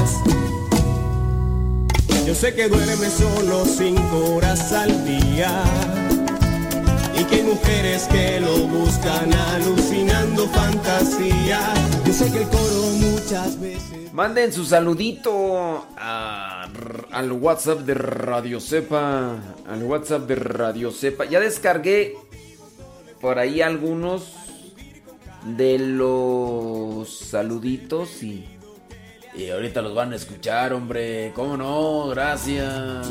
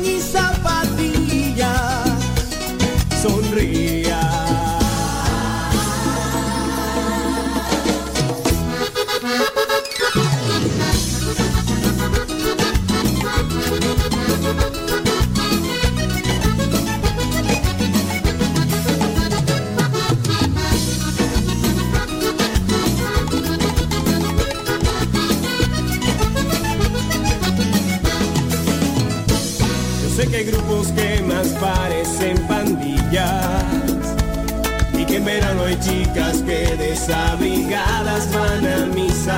Yo sé que sufre deserción de catequistas y que le siguen resultados que ni un santo lograría. Y es que la carga es muy pesada, si usted solito va a llevarla. Por eso déjese ayudar y escucha su feligresía. Sonría.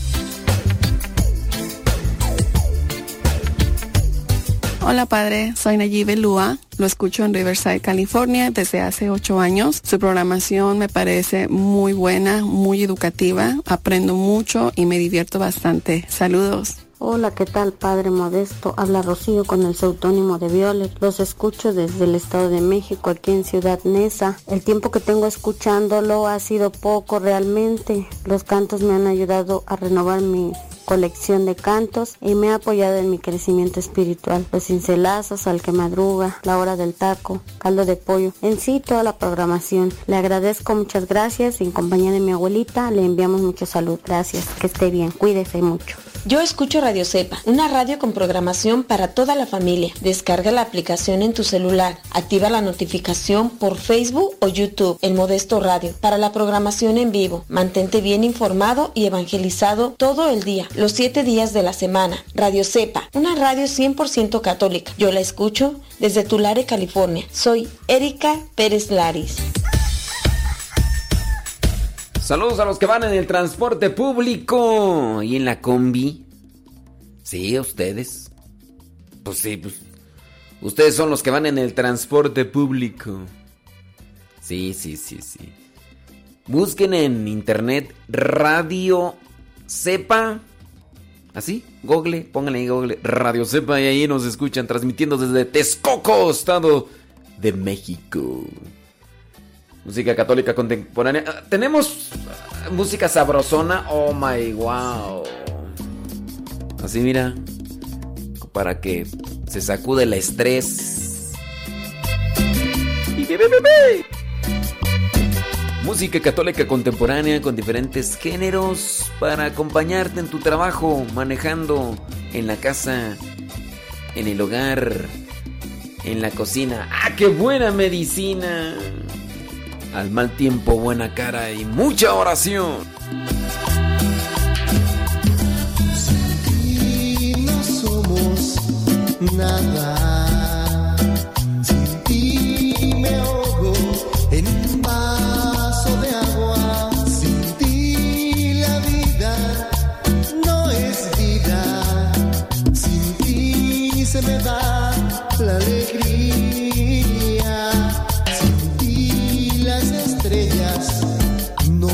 yet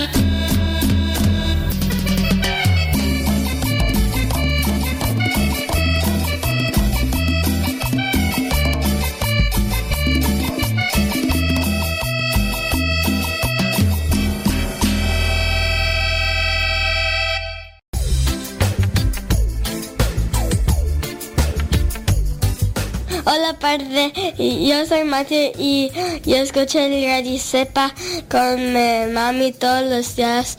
Y yo vivo en Tulare, California. Cuando yo quiero bailar, Radio Sepa debo escuchar. Saludos desde Springfield, Oregon. Eleazar Jr. Soy Caleb. Y yo soy Nayibe y lo escuchamos en Riverside, California. Radio Cepa nos ha ayudado, nos entretiene con las radionovelas, nos encanta cómo nos explica el Evangelio y hemos aprendido mucho con usted. Saludos desde Riverside, Padre.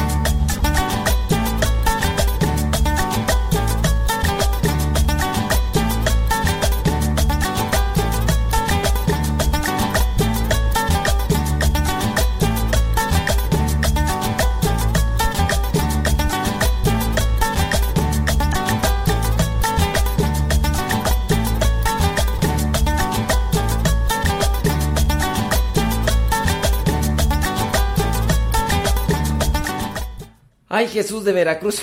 Yo dije, pues eh, aquí andamos, si no nos vamos. Oigan, pues vamos a... eh, tenemos que ponerle sal a la vida y luz para que no esté tan desabrida ni tan oscura. Saludos, Edith Maldonado, dice, nos escucha ya en Queen, ni Nueva York. Saludos. Fabiola Lázaro Tencos dice que le manda saludos a su primo Charlie. Saludos. A Héctor Ramírez nos escucha ya en la Cañada, Querétaro. Muchísimas gracias. Saludos a Isabel. Ah, pero yo pienso que Isabel ha de estar este dormidita, ¿verdad?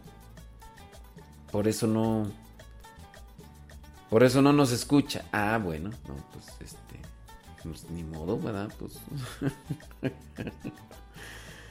Sí, no, no, está Isabel. ¿Pero por qué? Bueno, saludos, sí. Isabel. Dice que esa canción se, que le gusta. ¿Cuál canción de todas tú? La de Sin ti. Sin ti. Así se llama, Sin ti. Sa- ¿Sabes? Ahí está en Telegram. A lo mejor tú no la has checado, pero ahí está en Telegram esa canción que pusimos, la de Sin ti, mi vida. Y tú la puedes descargar totalmente gratis.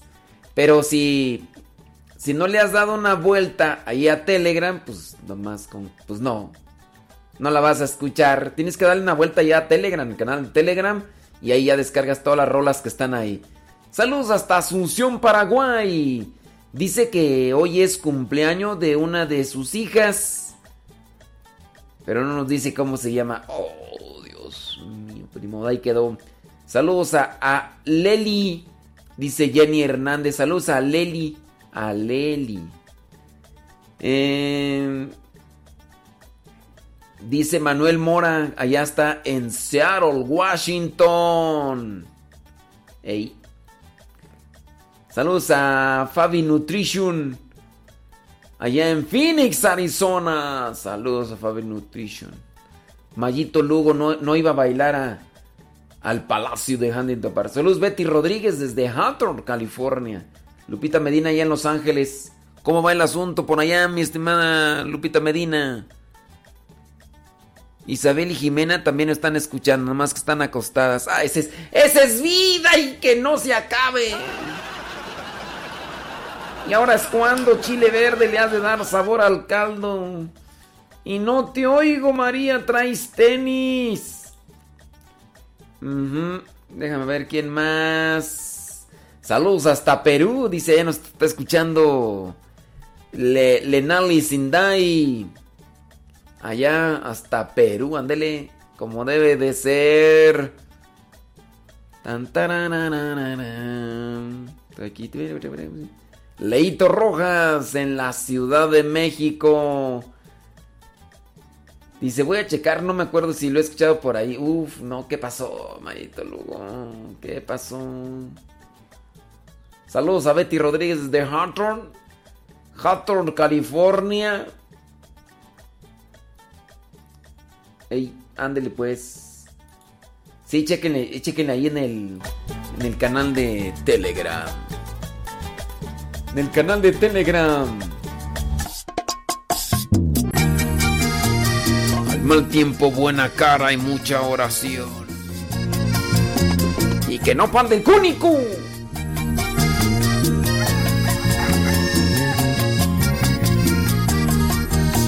Aquí estoy, Señor. Lourdes Cruz desde la ciudad de Puebla.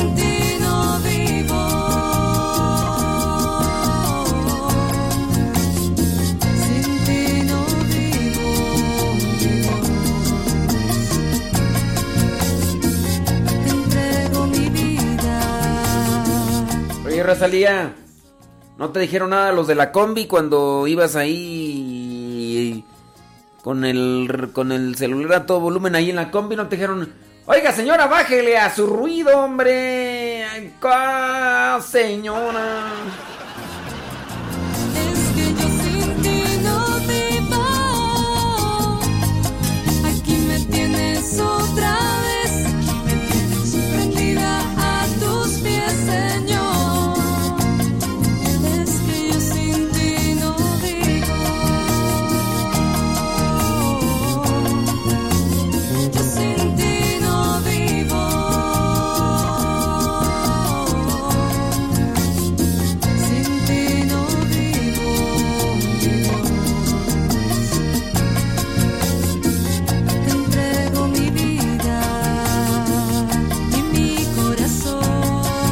¡Hora, Chabela!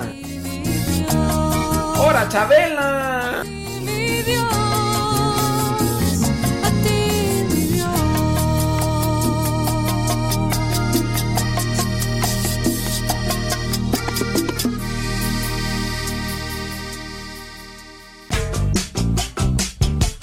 Recomienda Radio Cepa a tus amigos, también a tus enemigos. Recomienda Radio Cepa a tus familiares, también a los que no lo son. Radio Cepa, una estación de radio de los misioneros, servidores de la palabra.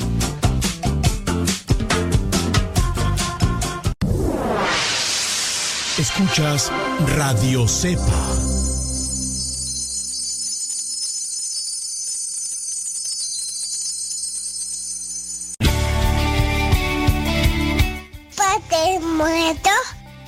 Hola, aquí estoy. ¿Me escucha? No. Yo sé, te escucha, no. No. Adiós. Todo, todo, todo lo que siempre has querido escuchar en una radio. Música, noticias, educación, información, orientación, compa- compañía. Todo, todo, completamente todo.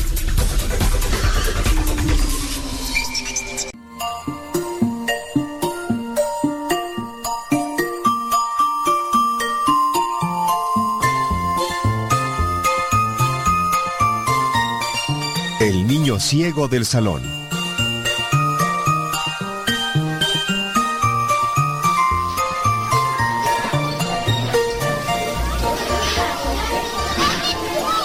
que eso no me gusta.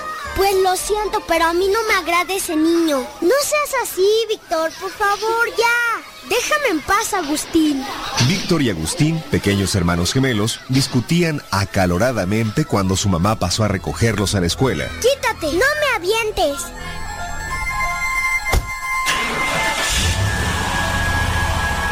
Ya en el auto, su madre les preguntó. ¿De qué estaban discutiendo? Mi hermano discrimina a un niño que nació ciego y no lo aceptaba como compañero en el salón de clase. ¿Por qué no quieres a ese niño en tu salón? Porque no es igual a nosotros. Admirada por la contestación, ella trató de hacerlo razonar. Aunque ese niño esté ciego, tiene todo el derecho a que se le trate igual que a los demás. El pequeño Víctor defendió su postura con la siguiente razón. Yo creo que Dios marcó a ese niño con la ceguera porque hizo algo malo. Agustín comenzó nuevamente la discusión dando sus razones. La maldad no tiene nada que ver con la ceguera de ese niño. Las enfermedades no son castigo de Dios. Víctor le respondió furioso. Pues si el niño no es malo, entonces nació ciego por culpa de sus padres. Seguramente Dios los castigó por sus pecados. Para calmar la discusión y al mismo tiempo hacer razonar a Víctor, su mamá le preguntó. A ver, a ver, ¿crees que Dios castiga a justos por pecadores? ¿Crees que Dios es injusto? Ante la confusión del pequeño, su madre decidió explicarle ampliamente. En tiempos de Cristo la mayoría de las personas pensaban como tú porque no creían en la resurrección. Al no creer en la existencia de una vida después de esta vida terrena, sacaban una conclusión. Si Dios era justo, tendría que dar en este mundo y a cada persona la recompensa o castigo que merecían sus obras. Por eso creían que a los buenos siempre les iría muy bien, se harían ricos y nunca tendrían problemas. En cambio a los malos les iría muy mal. Sufrirían pobreza, desamor, accidentes, enfermedades y hasta una muerte prematura. La mamá de los niños apoyó las palabras de Agustín y dijo, Así pensaban muchas personas. Creían que los pobres eran pobres por castigo de Dios y los ricos tenían riquezas como un premio. Pensaban que las pobres viudas se quedaban sin esposo o los huérfanos sin padre porque habían hecho algo muy malo. También decían que las enfermedades eran un castigo. Con esas ideas tenían un pretexto para dar maltrato a viudas, huérfanos, pobres y enfermos. Incluso les llamaban pecadores. Cuando el pequeño Víctor escuchó ese razonamiento, preguntó, ¿A las personas que les iba mal les decían pecadores? Sí, pero ese pensamiento es falso, porque también las personas buenas pueden padecer problemas y enfermedades sin que eso signifique un castigo divino. Y por el contrario, las personas malas pueden gozar de salud, conseguir mucho dinero o éxito en la vida. pero eso no significa que Dios esté premiando su maldad. Víctor comenzó a dudar y preguntó. ¿Entonces estoy equivocado? Su mamá le hizo algunas preguntas para que descubriera la respuesta. ¿Crees que los enfermos, los pobres o quienes sufren algún accidente están recibiendo un castigo de Dios? ¿Crees que cuando te caíste por ayudar a tu abuelita se trató de un castigo de Dios? No. ¿Recuerdas a aquel señor que atropelló a un niño y pudo seguir sin ningún problema? ¿Crees que pudo huir porque Dios lo protegió? Ese señor hizo algo malo y por lo tanto no podía recibir un premio de Dios. Sin embargo, cuando escapó no pudieron atraparlo. Víctor iba comprendiendo poco a poco, pero volvió a preguntar. ¿Entonces Dios no castiga ni premia en esta vida? No, no, no, no, no. En esta vida Él siempre nos llena de bendiciones y nos da la oportunidad de mejorar. A los pecadores les da la oportunidad de que se arrepientan y cambien, pero no los obliga por medio de castigos. Por eso Dios es infinitamente bueno. Entonces, ¿por qué hay enfermos y personas necesitadas? Mira, las enfermedades son parte de la vida porque los humanos somos limitados y nuestro cuerpo es muy frágil.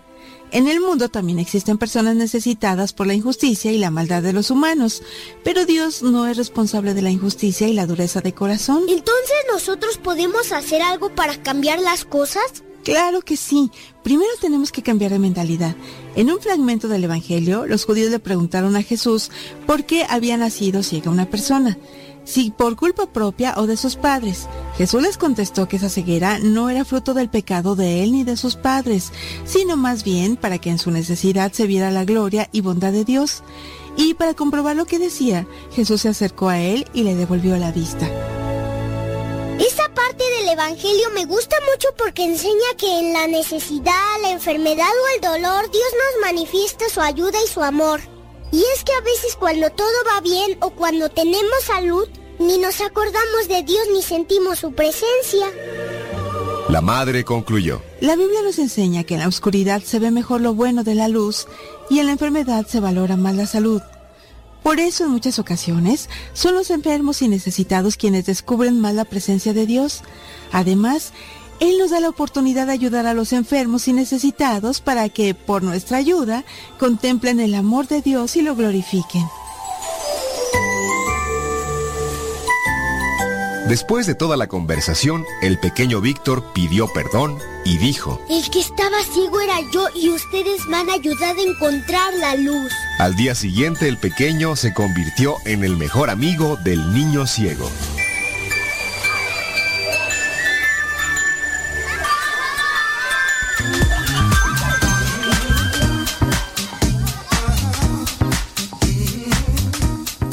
Una de las cosas es que, ay Dios, andamos todos llenos de problemas. A veces sí, la verdad, yo digo, pues, miren, ah, primero, para atender a un problema familiar, en muchos de los casos uno no puede hacer algo así de, de- manera inmediata. ¿Por qué? Porque ustedes nos plantean un problema, es una visión que, que ustedes tienen, es una perspectiva. Puede ser que también esté otra en la por la que la, por la que uno tenga que también que conocer para entrarle al problema. Antes, por ejemplo, antes de hacer algo en un accidente, por ejemplo, en el caso de los bomberos, los bomberos puede ser que vean que una persona está a lo mejor atorada en el accidente de tráfico, ahí el, eh, el automóvil. Pues hay que analizar todas las formas del problema o de los diferentes ángulos del problema para saber por dónde le puede uno entrar para hacer que la persona salga de esa, de esa situación. También acá yo les invitaría pues a que consideren eso. Ahorita cuando nos comparten los problemas familiares, pues es una, la visión que ustedes tienen. Y a lo mejor ustedes quieren hacer algo, pero del otro lado, pues nomás, pues nomás no entra la situación o no quieren entrarle. Esta canción, que es una canción secular y es de José María Napoleón, me late como burro sin mecate porque pues, trae un mensaje, ¿no? Vivir. Nada te llevarás cuando te marches. Cuando se acerque el día de tu final.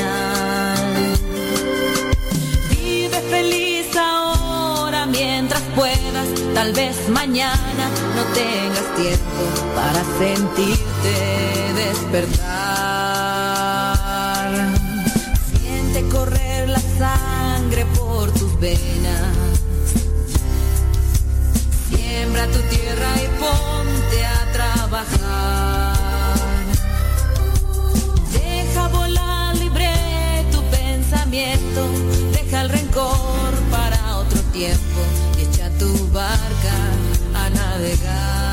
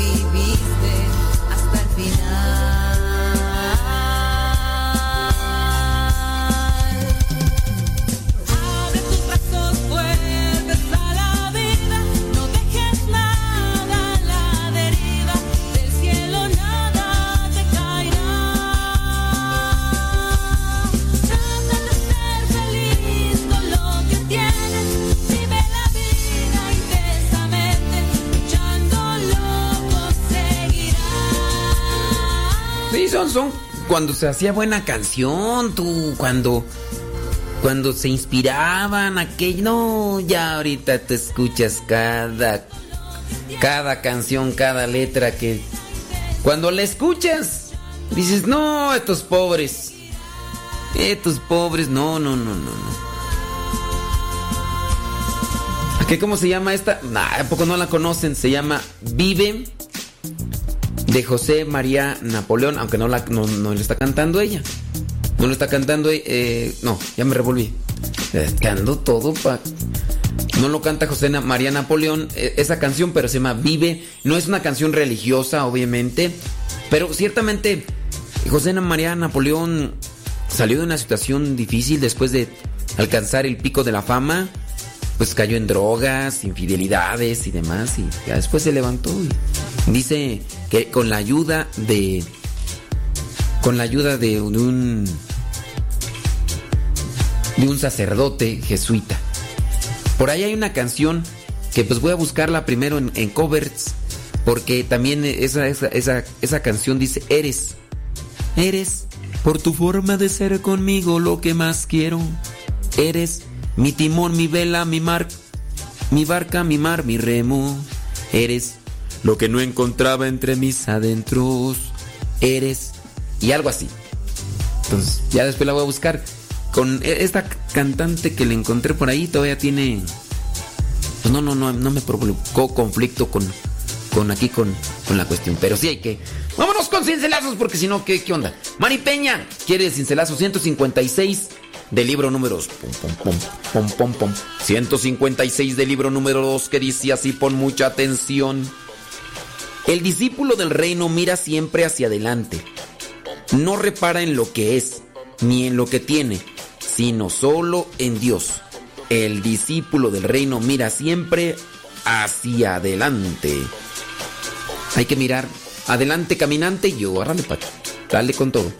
Saludos, a ver, déjame ver a quién más. Aquí está de los cincelazos. Eh, dice Nercy Navarro, dice, ya no pongo cincelazos porque no alcanza la masa. Bueno, Ricardo Mendoza desde Santa María, California, mi estimado Ricardo Mendoza. Saludos y oraciones para ti. Belén y Chávez desde Hillsborough, Oregon. Quiere cincelazo número 25 del libro número 3. Mira, no dijo este Manersi que no alcanzaba cincelazo. Bueno, y sí alcanzó. 25 del libro número 3. Dice así, pon mucha atención. Si no aprendes a triunfar a través del sacrificio y de las humillaciones, no vas a tener éxito. No vas a hacer nada. Belén, campanas de Belén. Belén Chávez. ¿Sí, Chávez? Que si no te sacrificas, si no te esfuerzas, pues, pues nomás no. Si no aprendes a triunfar a través del sacrificio y de las humillaciones, pues no vas a tener éxito. Hay que sacrificarse y a seguir adelante. David Lascano, desde Tulare, California, mi estimado David.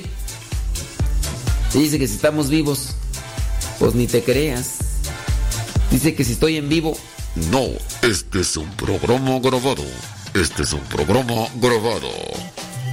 Ándele pues, no, pues me dio gusto saludarlos por allá en Tulare, California. A ver qué día nos echamos otra vueltecita, ya con más tiempecito y todo. Pero sí me dio gusto compartir con ustedes. ¿Quieres un cincelazo? ¿Cómo no? Con todo gusto. ¿Quieres 789 del libro número 2? 789 del libro número 2, que dice así, pongan mucha atención. 789 del libro número 2 para David Lascano. A ver, deja ver ahorita si te ubico por la foto tú. Creo que sí. Ya. 789 del libro número 2. Ahí te va David. Dice, la oración del cristiano es la oración del Espíritu Santo. La oración del cristiano es la oración del Espíritu Santo. Pues hay que ponerse ante la presencia de Dios y... A ver, vamos a hacer esto. Bueno, pues hágalo con, con mucho amor, con mucha caridad y no sé qué orar, pues Espíritu Santo, inspírame, ilumíname, porque incluso en los problemas familiares, ¿verdad? Que no sabe qué hacer ante el problema familiar. Inspírame, ayúdame, por dónde caminar. Y ante mar, más problemas, aún ante un mar de problemas, más oración. Norma Aida Vázquez Hurtado. Saludos desde Guadalajara, Jalisco. Dice que quiere un cincelazo el 577 del libro número 1. 577 del libro número 1 que dice así. La obediencia consiste en estar abiertos a lo que el Señor nos pide, aceptando y cumpliendo lo que Él nos mande. Pues la obediencia consiste en estar abiertos. ¿Qué es lo que me pide Dios? Si por ejemplo, me estoy enfocando mucho en los problemas familiares, pero pues de repente uno escucha muchos problemas familiares como que se empapa uno mucho de esas cosas, pero miren, si en los matrimonios se dedicaran a buscar lo que a Dios le agrada, otro gallo cantaría.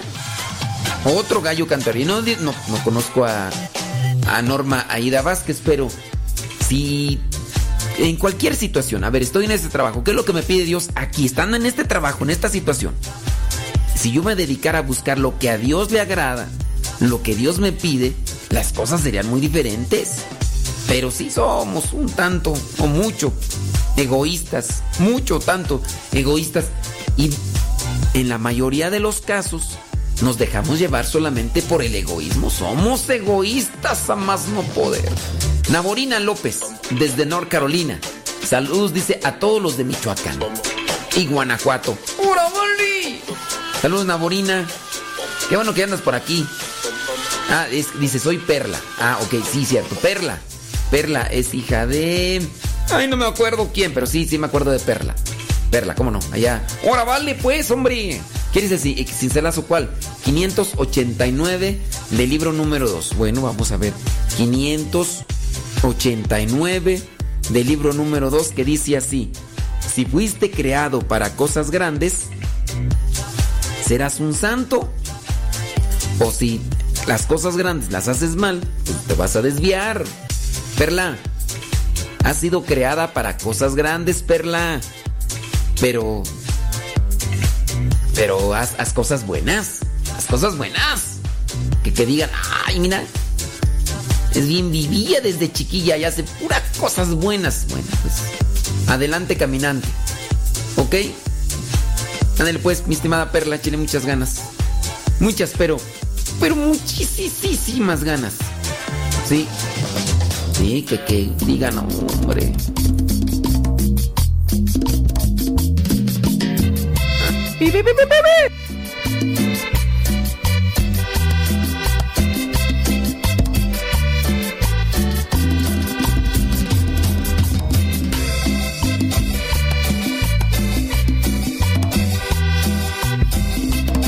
Salud, saludos a Modesta Mendoza hasta Sayula, Jalisco.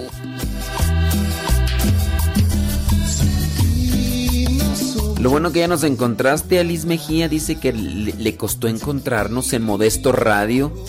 En un vaso de agua, sin ti la vida, Gracias, Perish Laris, por las fotos. sin ti se me va. Bueno, al mal tiempo, buena cara. Lunes 23 de marzo. Ay, la luna pierde ay, ay, Mari Mendoza, traes puro sueño. Puro sueño. Sí, sí, sí, sí. Sí, Sí, que ay, que. Fíjate, imagi- puros. mi- Mari Mendoza puso: Quiero un cincelado. Después pone un cuncelazo. Y después. Una carta de mi Dios me trae cada amanecer, con promesas ya cumplidas, con proyectos por hacer, con esperanza, con vida intensa, su protección segura. Apenas levantándose la chabela. Saludos desde Perú, dice Katia Fuentes. ¿Desde dónde? Tacna, Perú, gracias. De mi Dios me trae cada amanecer, Evelia López en Denver, Colorado. me hacen sentirme bien.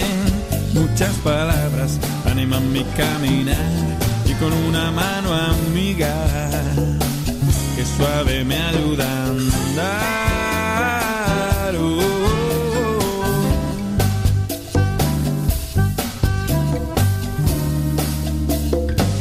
Una carta de mi Dios me trae cada amanecer, fotos de mis hermanos, de los puedo ver, de corazón los querré y alguno que aún no es cercano, poco a poco acercaré.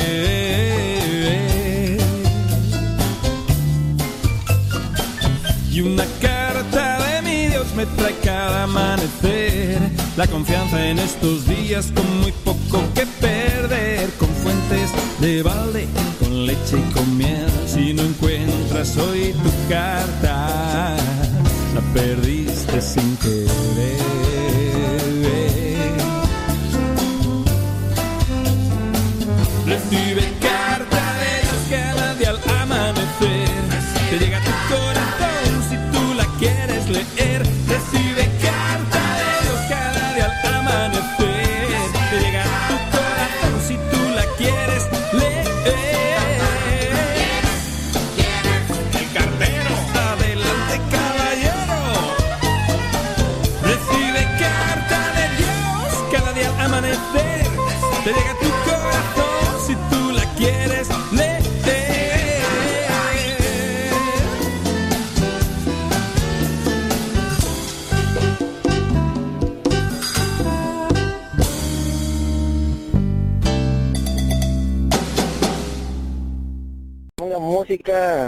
Porque pues así duerme mucho.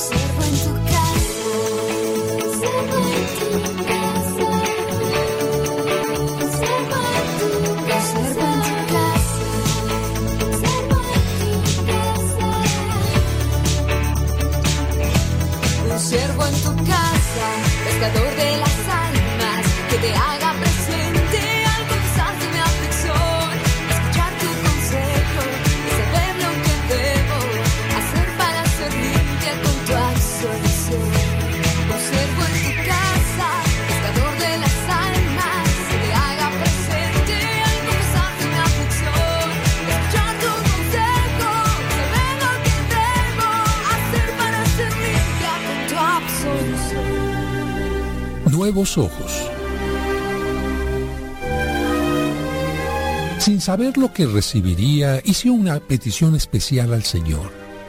Le dije, Señor, mi fe se encuentra como una pequeña llama azotada por los vientos. Parece desfallecer ante los problemas que me aquejan. Señor, ayúdame a creer. El Señor me contestó, todos mis hijos tienen problemas y retos, obstáculos y caídas. Todos se encuentran, al igual que tú, en el mismo mundo.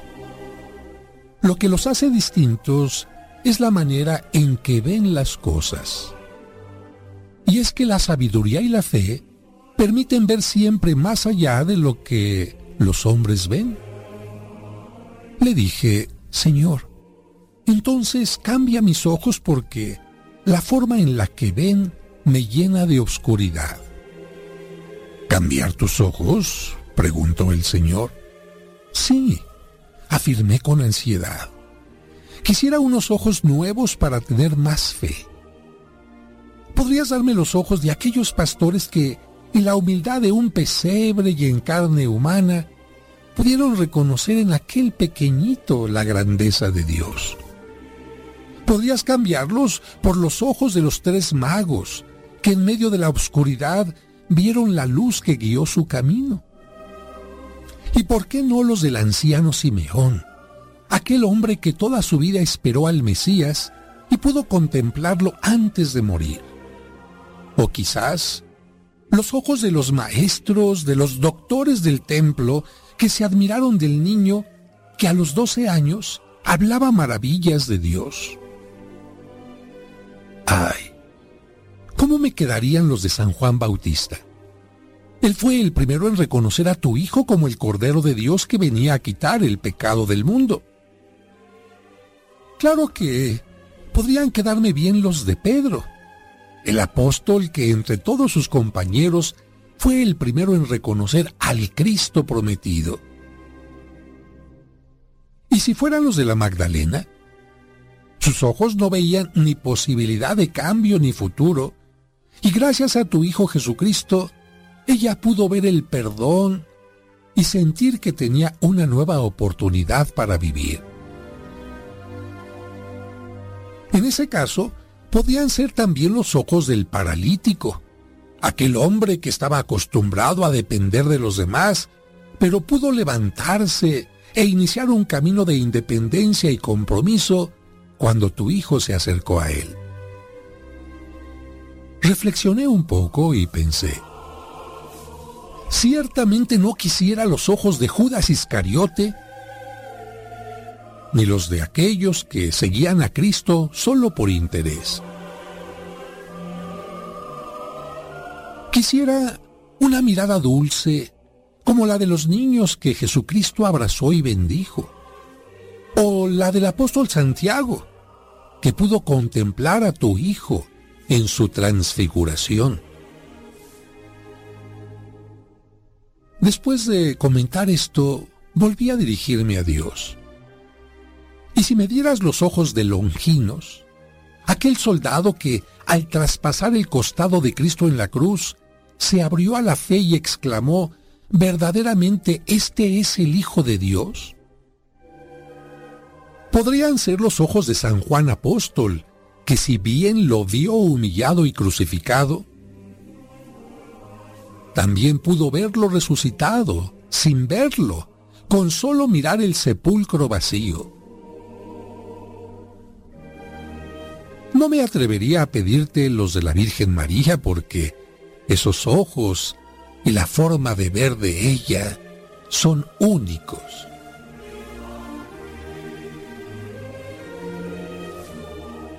Detuve mi pensamiento y mi voz.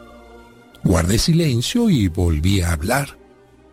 Le dije, Señor, me doy cuenta que es difícil elegir cuáles ojos quisiera tener para aumentar mi fe.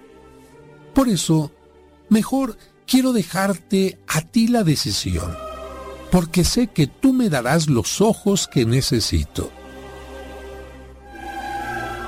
Me respondió el Señor, mis pensamientos no son tus pensamientos, pero si me pides unos ojos distintos, una forma diversa de ver la vida, unos ojos que te ayuden a aumentar tu fe, te lo concederé. Entonces el Señor puso su mano en mi rostro diciendo, Pidan y se les dará. Busquen y encontrarán. Toquen y se les abrirá. Desde entonces, el Señor cambió mis ojos y mi fe ha ido aumentando poco a poco, así como se lo pedí a Dios. Y seguramente tú me preguntarás, ¿cuáles ojos me concedió el Señor? Yo te respondo, me concedió los ojos del ciego de nacimiento. Y cuando lo hizo, me decía en secreto, esto te servirá para que no te engañe lo que ves, para que aprendas a ver con el corazón. Y te aseguro que, cuando hayas aprendido a ver con la fe, tus ojos, tus ojos se abrirán.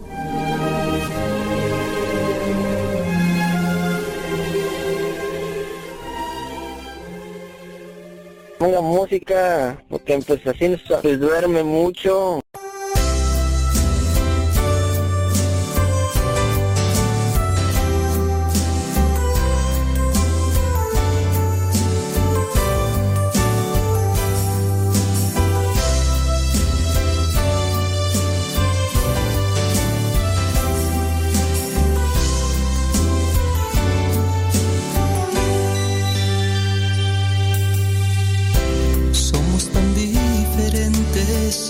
Eres mar, yo soy fuego.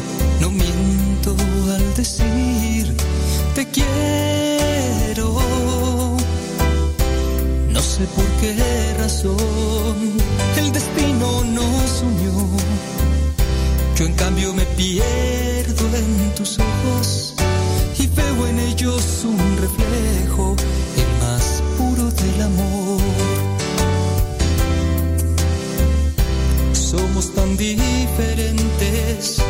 Tú eres mar, yo soy fuego. No miento al decir te quiero. No sé por qué razón el destino nos unió. Yo en cambio me pierdo en tus ojos y veo en ellos un reflejo, el más puro del amor.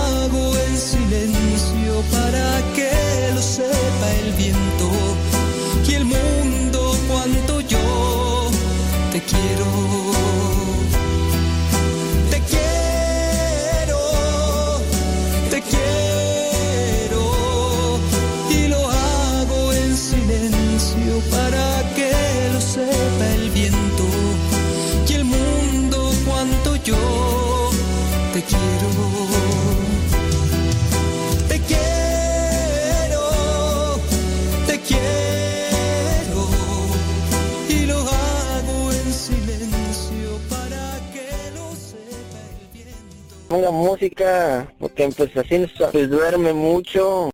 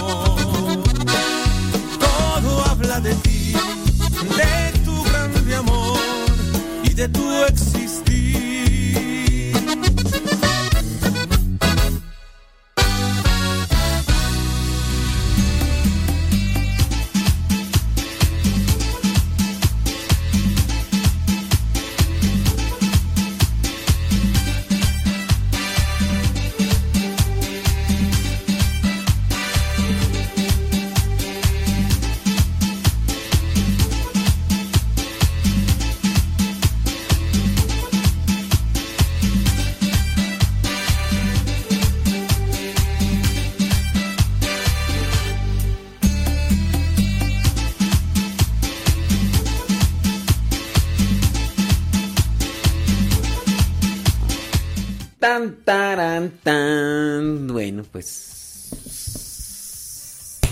Tratando de hacer la diferencia dentro de lo que vendría a ser tanta información, tanta. Tanto contenido que se da en torno a ese bichillo, a ese virus. Aquí ya, pues tratamos de, de enfocarnos en otras cosas teniendo en cuenta que hay cosas que no se pueden cambiar por el hecho de que no está en nuestras manos, pero lo que sí podemos cambiar es nuestro interior. Eso es lo que sí podemos cambiar en nuestro interior, ¿eh? Porque nosotros dejamos entrar a nuestro interior o buscamos información o contenido y dependiendo de lo que le echemos a nuestro interior, así vamos a andar.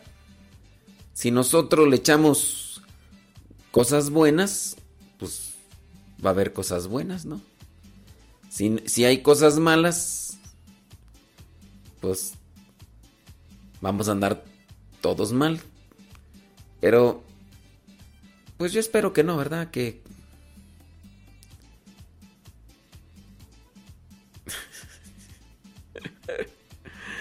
Ay, Dios mío santo, Perdón, perdón. A ver, aquí. Ah, sí, cierto. Ahí está. Ahora sí. Ay, Jes, pues es que yo no. En serio, uno se equivoca, hombre. Uno se equivoca.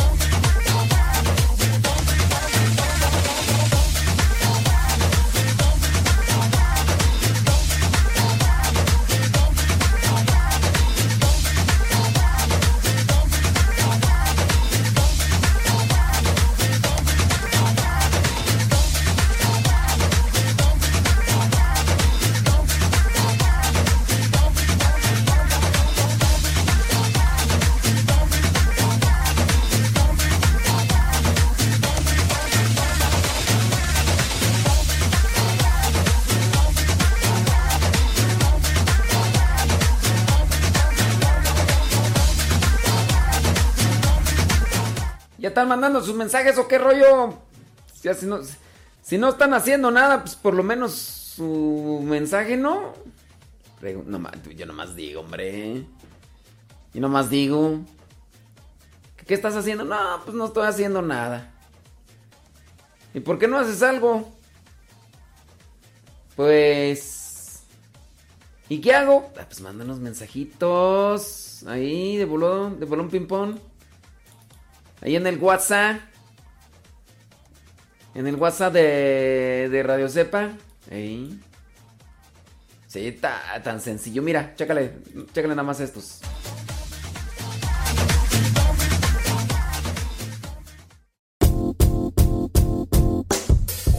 Hola padre, somos las hijas de Laura y lo escuchamos desde Denver. Este programa nos ha ayudado en la escuela. Nos gusta la trivia y todos los días lo escuchamos y todas las mañanas. Saludos a mi hermana. Hola padre, Dios lo bendiga. Me gusta la pregunta preguntona. Saludos desde Denver. Adiós.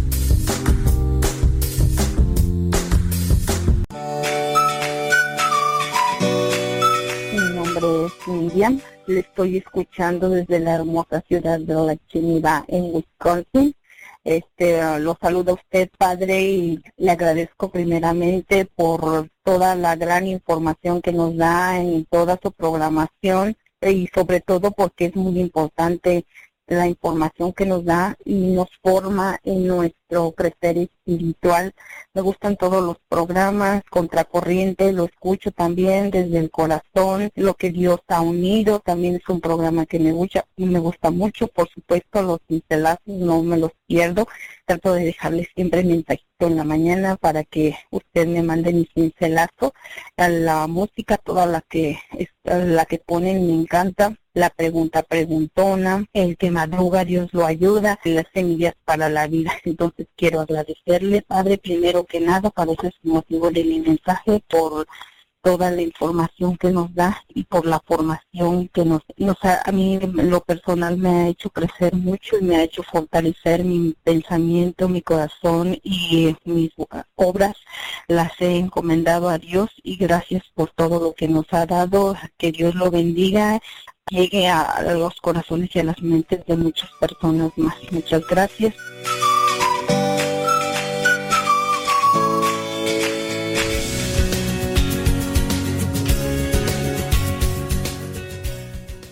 Muy buenas noches, soy el padre Rubén Darío Restrepo, misionero vicentino.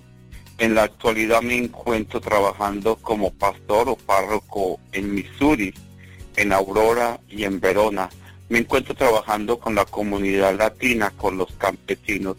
El mensaje es, quiero dar gracias a Dios por pertenecer a esta hermosa comunidad y también invitar a toda la comunidad a que siga el testimonio de San Vicente de servir y ayudar a los demás, en especial a necesitados. Todos tenemos personas necesitadas alrededor de nosotros, en nuestra familia, en nuestras comunidades parroquiales. Compartamos lo poco o lo mucho que tengamos con los demás, no solamente el dinero, sino nuestro tiempo, nuestra compañía y nuestra amistad. Que Dios me los bendiga a todos y pido oraciones y oro por todos. Soy el Padre Rubén Restrepo, misionero vicentino. Gracias. ¿Cómo están? Mi nombre es Lidia Delgado. Yo les llamo desde el estado más pequeño de Estados Unidos, el estado de Rhode Island, que está al nor, noreste. También quisiera felicitar a la emisora Radio Cepa y a todos los hermanos servidores de la palabra de Dios por tan hermosa labor que están realizando, esa labor de evangelización. Que Dios los bendiga y recuerden que desde Rhode Island siempre estamos orando por ustedes. Mi nombre es Mario Sánchez y estoy hablando de Phoenix, Hola padre, buenas tardes. Habla José Medina de de Rhode Island. Yo lo escucho aproximadamente hace cinco años por recomendación de mi hermano y realmente hemos aprendido bastante. Hemos conocido mucho más de nuestra fe. Nos ha servido de mucha bendición para nosotros, para nuestra vida, para los demás. Nosotros tratamos de escucharlo diariamente. No, no nos perdemos la hora de los cincelazos, a veces evangelizar sin tregua, al que madruga y por supuesto la palabra diaria en su pocas. Eso sí, diariamente lo escuchamos. Al principio, le voy a ser bien sincero, los cincelazos lo escuchaba como muy chistosos y no serios, pero después me di cuenta realmente el mensaje era muy bueno, del cual hemos aprendido mucho. Ahora no nomás lo escucho yo, lo escucha mi esposo, lo escucha mi hermano y varios familiares y amigos. Aquí siempre lo tenemos escuchando en la taquería y por supuesto que hemos aprendido demasiado de nuestra fe. Nos ha ayudado más a crecer espiritualmente y a ser mejor personas. Dios le bendiga y siga para adelante, que esto, esto va en grande. Bye.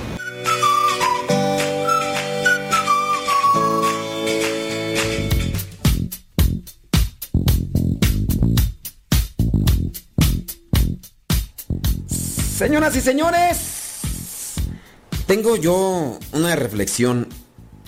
No sé, mire, acabo de celebrar lo que es... Bueno, no, no ahorita pues, pero recientemente he celebrado algunas misas de personas que, que se nos han adelantado. Ya ve. Nadie se va a quedar para semilla en este mundo. Nadie. Ni tú, ni yo. Y creo que es conveniente prepararse para lo de la muerte. El día de hoy vamos a tener preguntas y respuestas, tú ya sabes. Entonces tú mandas tu pregunta, pero con respecto a la fe, no una pregunta de cómo hacer los tamales oaxaqueños, no, eso, es no, ni tampoco de otras cosas, no, preguntas de, de la fe. Pero quiero también compartir una reflexión, igual me viene ahorita en estos momentos en los que he estado celebrando algunas misas de, de cuerpo presente. Celebré también la misa de, de una prima que se nos adelantó. ¿Y será que ando sensible? No, no lo sé, pero he celebrado esta, estos últimos días misas. De hecho, el día de hoy celebré una misa de, de una persona que falleció. Eh, a la persona eh, decidieron cremarla, la cremaron a la persona. Y de hecho todavía temprano dije, pues vamos a hacerle mejor la misa de cuerpo presente. No, pues que ya tenían arreglado todo con la funeraria y todo eso. Y ya dijimos, no, pues ¿a, qué hora termina? No, pues que entregan las cenizas a tal, a tal hora. Yo me di los tiempos. Yo no conozco de cosas de, de funeraria y demás. Pero dije, no, mira, el tiempo que te están dando a mí se me hace muy poco tiempo. Yo nunca he trabajado en eso, pero se me hace muy poco tiempo. Y luego en lo que van a trasladar las cenizas y... No, que, que sí llega. Está bien, vamos pues, a la misa a tal hora. Llegó la hora y ándale, estábamos ahí esperando, esperamos más de media hora porque las cenizas no llegaban. Y pues como es misa de, pues para pedir por el difunto, no es de cuerpo presente porque ya ha sido cremado y pues ya están las cenizas, ¿no? Pero pues me tuve que esperar, dije, bueno, vamos a ser pacientes, ¿no? Con, con estas personas. Al final me puse a pensar y a considerar que eh, las personas estaban ahí Muchas de ellas no participan regularmente de misa, algunas de ellas incluso puede ser que tengan hasta creencia que no es cristiana católica, a lo mejor tienen una creencia cristiana y ya. Y cuando yo miraba allí lo que era esta pequeña urna de las cenizas, yo pensaba que en ese momento también las personas sufren menos el mirar las cenizas. La Iglesia Católica permite que se pueda cremar que se puedan quemar, el cuerpo y, las cenizas, pues depositarlas en nichos, en nichos especiales, lugares que, han sido apropiados para eso. La Iglesia Católica no permite que tengas tus cenizas en tu casa, eh, así, en cualquier lugar, menos que las tires en la playa o en el bosque, no importando si fue la petición de, del familiar, ¿no? Fue la petición del familiar y, y dijo, yo quiero que, no, eso no es correcto, no, no es apropiado para un cristiano católico. Eso es lo que dice la, la iglesia dentro de lo que es la doctrina. Pero estaba celebrando yo la misa y me di cuenta que estaban las cenizas ahí. El dolor no se sentía igual que como cuando está el cuerpo físico. De hecho, yo al final platicaba con una de las señoras que estaban ahí sirviendo, les digo, ¿usted es familiar? Me dice, sí. Le digo, pero yo considero, no sé, analícelo y dígame si estoy mal. Yo considero que las misas así con las cenizas duelen menos que cuando está el cuerpo así físico. Me dijo, no, es el dolor el mismo. Digo, mire, usted está mirando ahí el cuerpo en el ataúd. No falta quien le gusta que, que lo abran. Ves ahí a la persona ya con un color diferente. A lo mejor ya así murió de un accidente o algo. Ahí ves las cicatrices, le ves ahí con la ropa, le ves ahí con todas las cosas que llevan dentro de, del féretro. Y quieras o no, eso te produce un impacto porque sabes que es alguien que murió. Y si ves las cenizas, pues si ves la urna, ves la urna acá regularmente es una urna de madera cuadrada, más o menos de una caja de zapatos, no, de las no, así. Y yo considero que no te produce igual impacto. Y no sé, eh, pienso que dentro de las cosas, a veces sería incluso más propicio que se cremara a la persona. Sí, tener su funeral y todo, pero que se cremara. Y después yo incluso platicaba con la misma señora que era es familiar de esta persona que se adelantó. A rato le alcanzamos. Le decía, mire, yo considero que sería bien las misas así, porque el dolor no está tan, tan vivo. Y otra cosa, en el caso de las personas, tienen que también buscar la manera de desprenderse del dolor. En su caso, el señor tenía su, casa, ¿no? Tiene su ropa. Y hay gente que guarda la ropa del familiar que falleció. Es más, no tocan el cuarto, si en su caso era un muchacho o muchacha, no tocan el cuarto y ahí se queda el cuarto como encerrado y con llaves, que nadie lo toque, porque era de su hijo, porque era de su hija, porque era de su nieto, porque era de... Y creo yo que eso también hace que la persona sufra más. La persona sufre más porque allí está viendo el cuarto, no lo mueve, entra y allí está recordando que la persona ya no va a llegar, que la persona estuvo ahí, que es difícil y yo considero que eso no es, no, no es bueno. No es bueno, una, no es bueno psicológicamente, pero también no es bueno espiritualmente porque van a estar siempre como que abriéndose la herida a cada rato, abriéndose la herida a cada rato. No es, pienso yo, un desprecio, ah, ya no te voy a recordar, ya, para mí ya no vales nada, para mí no, no, yo considero, si tiene un cuarto, ya eh, ese cuarto desocupe, lo dele otro uso, la ropa, si ya no va a usar esa ropa, regálela, regale esa ropa, no, no la tenga ahí. Y pienso yo, si las personas no, no están, pues, iba a decir no están preparadas, pero ¿quién está preparado? No, pero sí puede ser que haya una persona ya preparada de, de saber que ya va a llegar un momento y que va a llegar, ¿no? Y hay gente que no quiere morirse. Pareciera ser que son como el personaje aquel de los Thundercats, Munra, el inmortal. Algunos piensan que van a quedarse aquí. No, va a llegar un momento en que nos va a tocar y hay que prepararse. Entonces, son tres cosas. Primero, creo yo que se sufre menos si se crema el cuerpo. Y se hace ya, que se crema.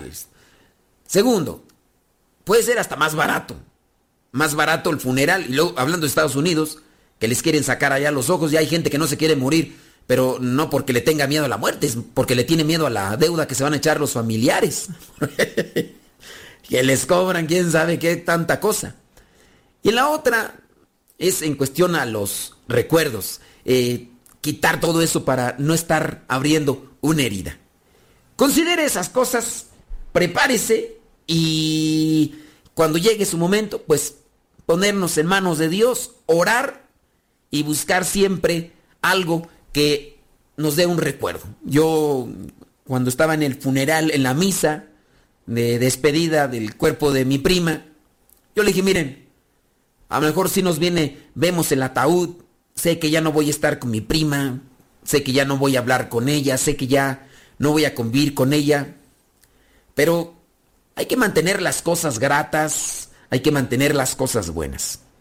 Si en su caso yo ahorita traigo un recuerdo de ella, es eh, de las últimas veces que nos miramos y cómo convivimos, cosas agradables. No recuerdo a lo mejor, y hasta eso no me acuerdo con ella, de, a pesar de que crecimos juntos, era porque yo también guardé un respeto hacia ella porque era entrona para la chamba, era alegre y andaba, era generosa y, Yo no recuerdo verme enojado nunca con ella. Con mi primo sí, pero con ella no. Pero guardar aquellas cosas agradables. Y, y para adelante. Y al que les toque adelantarse, pues bueno, que, que, que se adelante o que nos adelantemos. Y nosotros hay que prepararnos porque después les alcanzamos. Ah, le traigo eso yo. Yo no sé ni por qué se lo compartí. A lo mejor le sirve, a lo mejor no. Pero de que estamos aquí y mañana, quién sabe, esa es una realidad. Vámonos, preguntas y respuestas. ¿Hay preguntas de cuestión a la fe? Claro que por supuesto que desde luego que sí. Dice esta pregunta, Padre Modesto, pregunto, después de visitar al Santísimo, me han dicho que al salir uno no debe de darle la espalda al Santísimo. ¿Usted qué piensa? Miren, con respecto a qué pienso, yo pienso que debemos de tener respeto. Si ustedes dicen, es una norma salir de espaldas, eh, si puede salir de espaldas, hágalo. Pero también, si no puede salir de espaldas, mejor eh, salga con respeto y todo. No, no debe ser una norma como tal, pero sí hay que hacer en lo más posible manifestar respeto y veneración. Y adoración, porque es Jesús sacramental. Tenemos que hacer una pausa, pero ya los queremos invitar a ustedes para que se comuniquen, manden sus preguntas y de una o de otra manera queremos, queremos dar respuesta a esas dudas que están ahí, que les han, preguntas que les han hecho y que en ocasiones no hay posibilidad de, de dar una respuesta clara y también nosotros nos quedamos con la incertidumbre.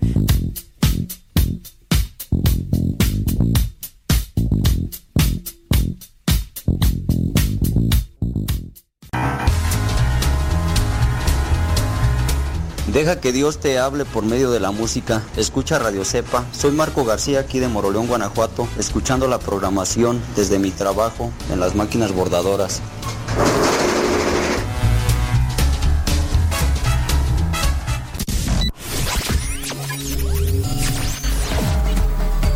Estás escuchando Radio Cepa, una radio que forma e informa. Yo salto para el Señor.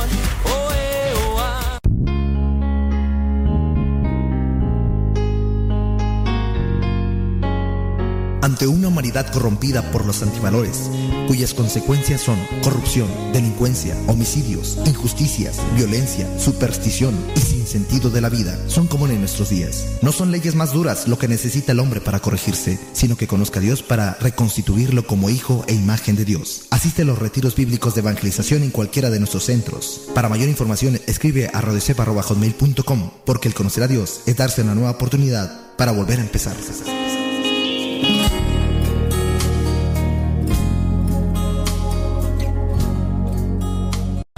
Estás escuchando Radio Cepa, la estación de los misioneros servidores de la palabra. Hola, soy Ania Ferretis de Farmersville, Texas. Yo escucho Radio Cepa todo el día, en mi casa, en mi trabajo y también en mi automóvil. Radio Cepa, una estación que llega hasta tu corazón. Hola, soy Eriquita Vanegas de Santa Anita Tlacotenco. Cuando estoy trabajando, Radio Cepa estoy escuchando. Hola, esta es María desde Sioux City, Iowa, Estados Unidos. Si quieres hacer un bien a la humanidad, a bajar la aplicación de Radio Cepa debes a la gente motivar. Hola, ¿qué tal? Te saluda Erika Hernández desde De Allende Hidalgo. ¿Quieres escuchar una estación que te ayude a reflexionar, a educarte en la fe y además a alegrar tu día? Bueno, pues entonces te invito a escuchar Radio Cepa, la estación de los misioneros servidores de la palabra. Descarga la aplicación y escúchala donde y cuando quieras. Mi nombre es Gaby González. Yo escucho Radio Cepa aquí en mi casa y también en el carro. Baje su aplicación Radio Cepa, la más chipolcluda del mundo mundial. Si estoy cansado, me confortas si estoy enfermo. Tú me sanas si estoy caído. Me levantas si tengo hambre. Me alimentas tú.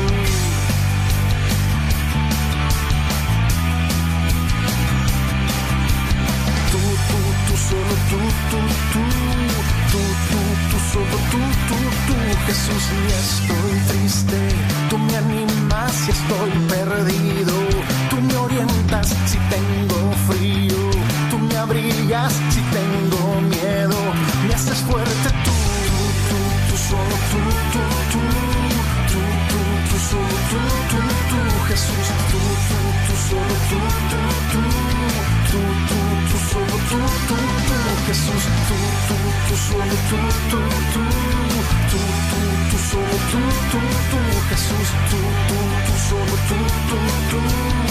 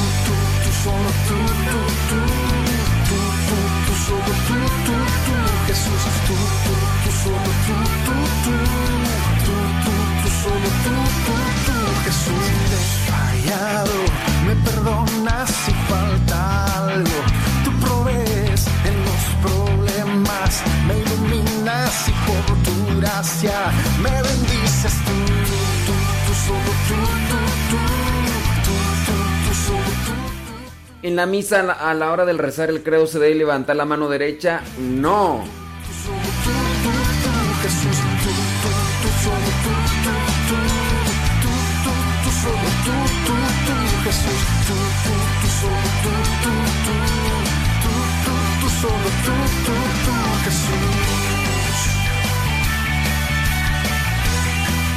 ¿Por qué lo hacen? Sabrá Dios. Pregúntenle a esos padres.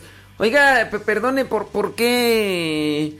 ¿Por qué levantan la mano? ¿Por qué se levanta la mano? ¿Qué? ¿Ese de dónde lo sacaron? ¿O qué? No. Pues sí, que- que digan, ¿no? Pues que les digan a ver de dónde lo sacaron eso. Saludos a Yolanda Amaguaya desde New York. Gracias, saludos. Ándele, saludos desde Chile, dice Rita Betania. Mm. Ok, bueno, ya, ya viene el lío misionero. Son 41 minutos después de la hora. 41 minutos después de la hora y ya... mm, mm, mm. Muy bien. No, pues ya listos. Listos los hermanos del lío misionero. Y es... Déjame ver, antes de... Oh. Santo cielo. Eso les dijeron. Ey.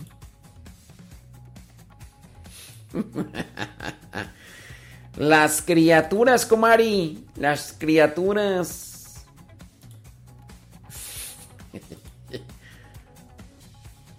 Ey.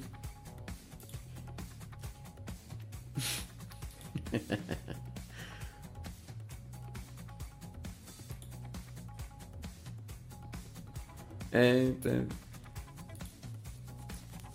ay, ay, ay.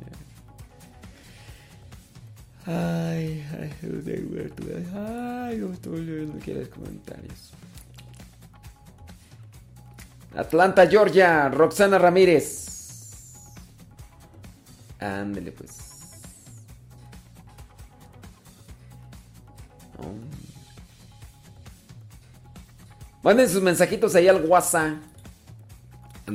Se queda con ustedes el hermano Lalo y el hermano Ramón. Aquí en el programa Leío Misionero.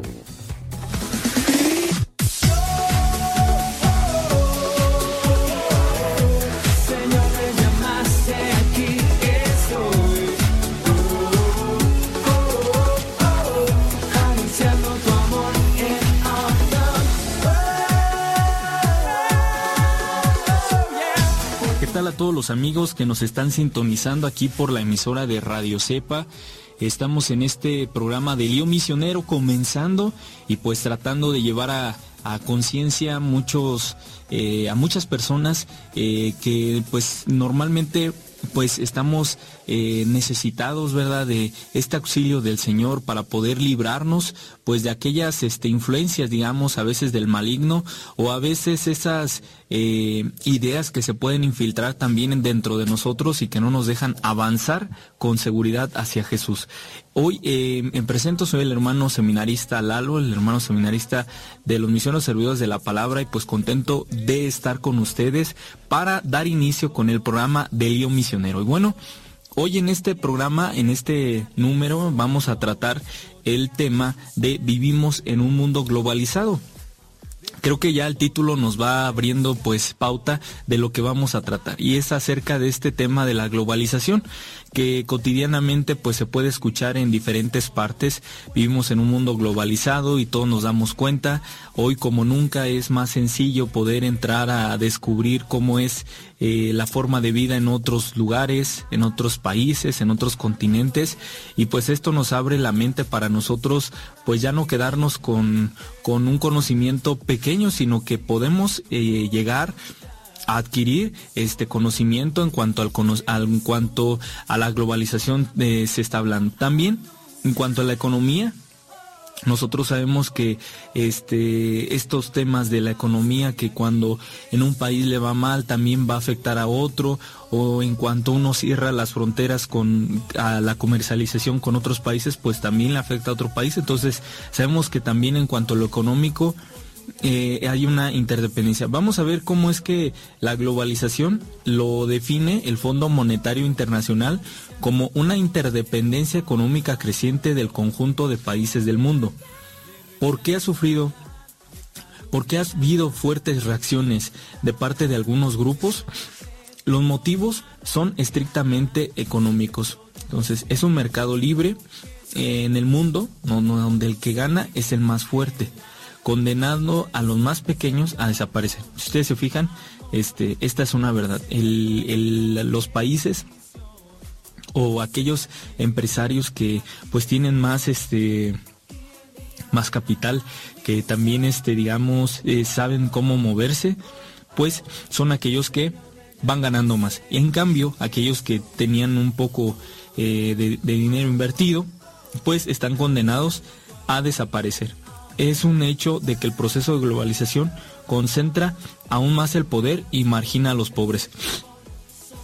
Nosotros podemos ver cómo es que en, la vida cotidiana, en vez de crecer pues todos parejos o, o, que haya menos pobres, pues resulta ser que los pobres se hacen más pobres y los ricos pues cada vez más ricos. Eh, este sistema de globalización mm, eh, hoy lo vemos que tiende a esto por ejemplo, miren unas cifras. 1960, el 20% de los más ricos de la población mundial ganaba 30 veces más que el 20% de los más pobres. Solo 30 veces en 1960.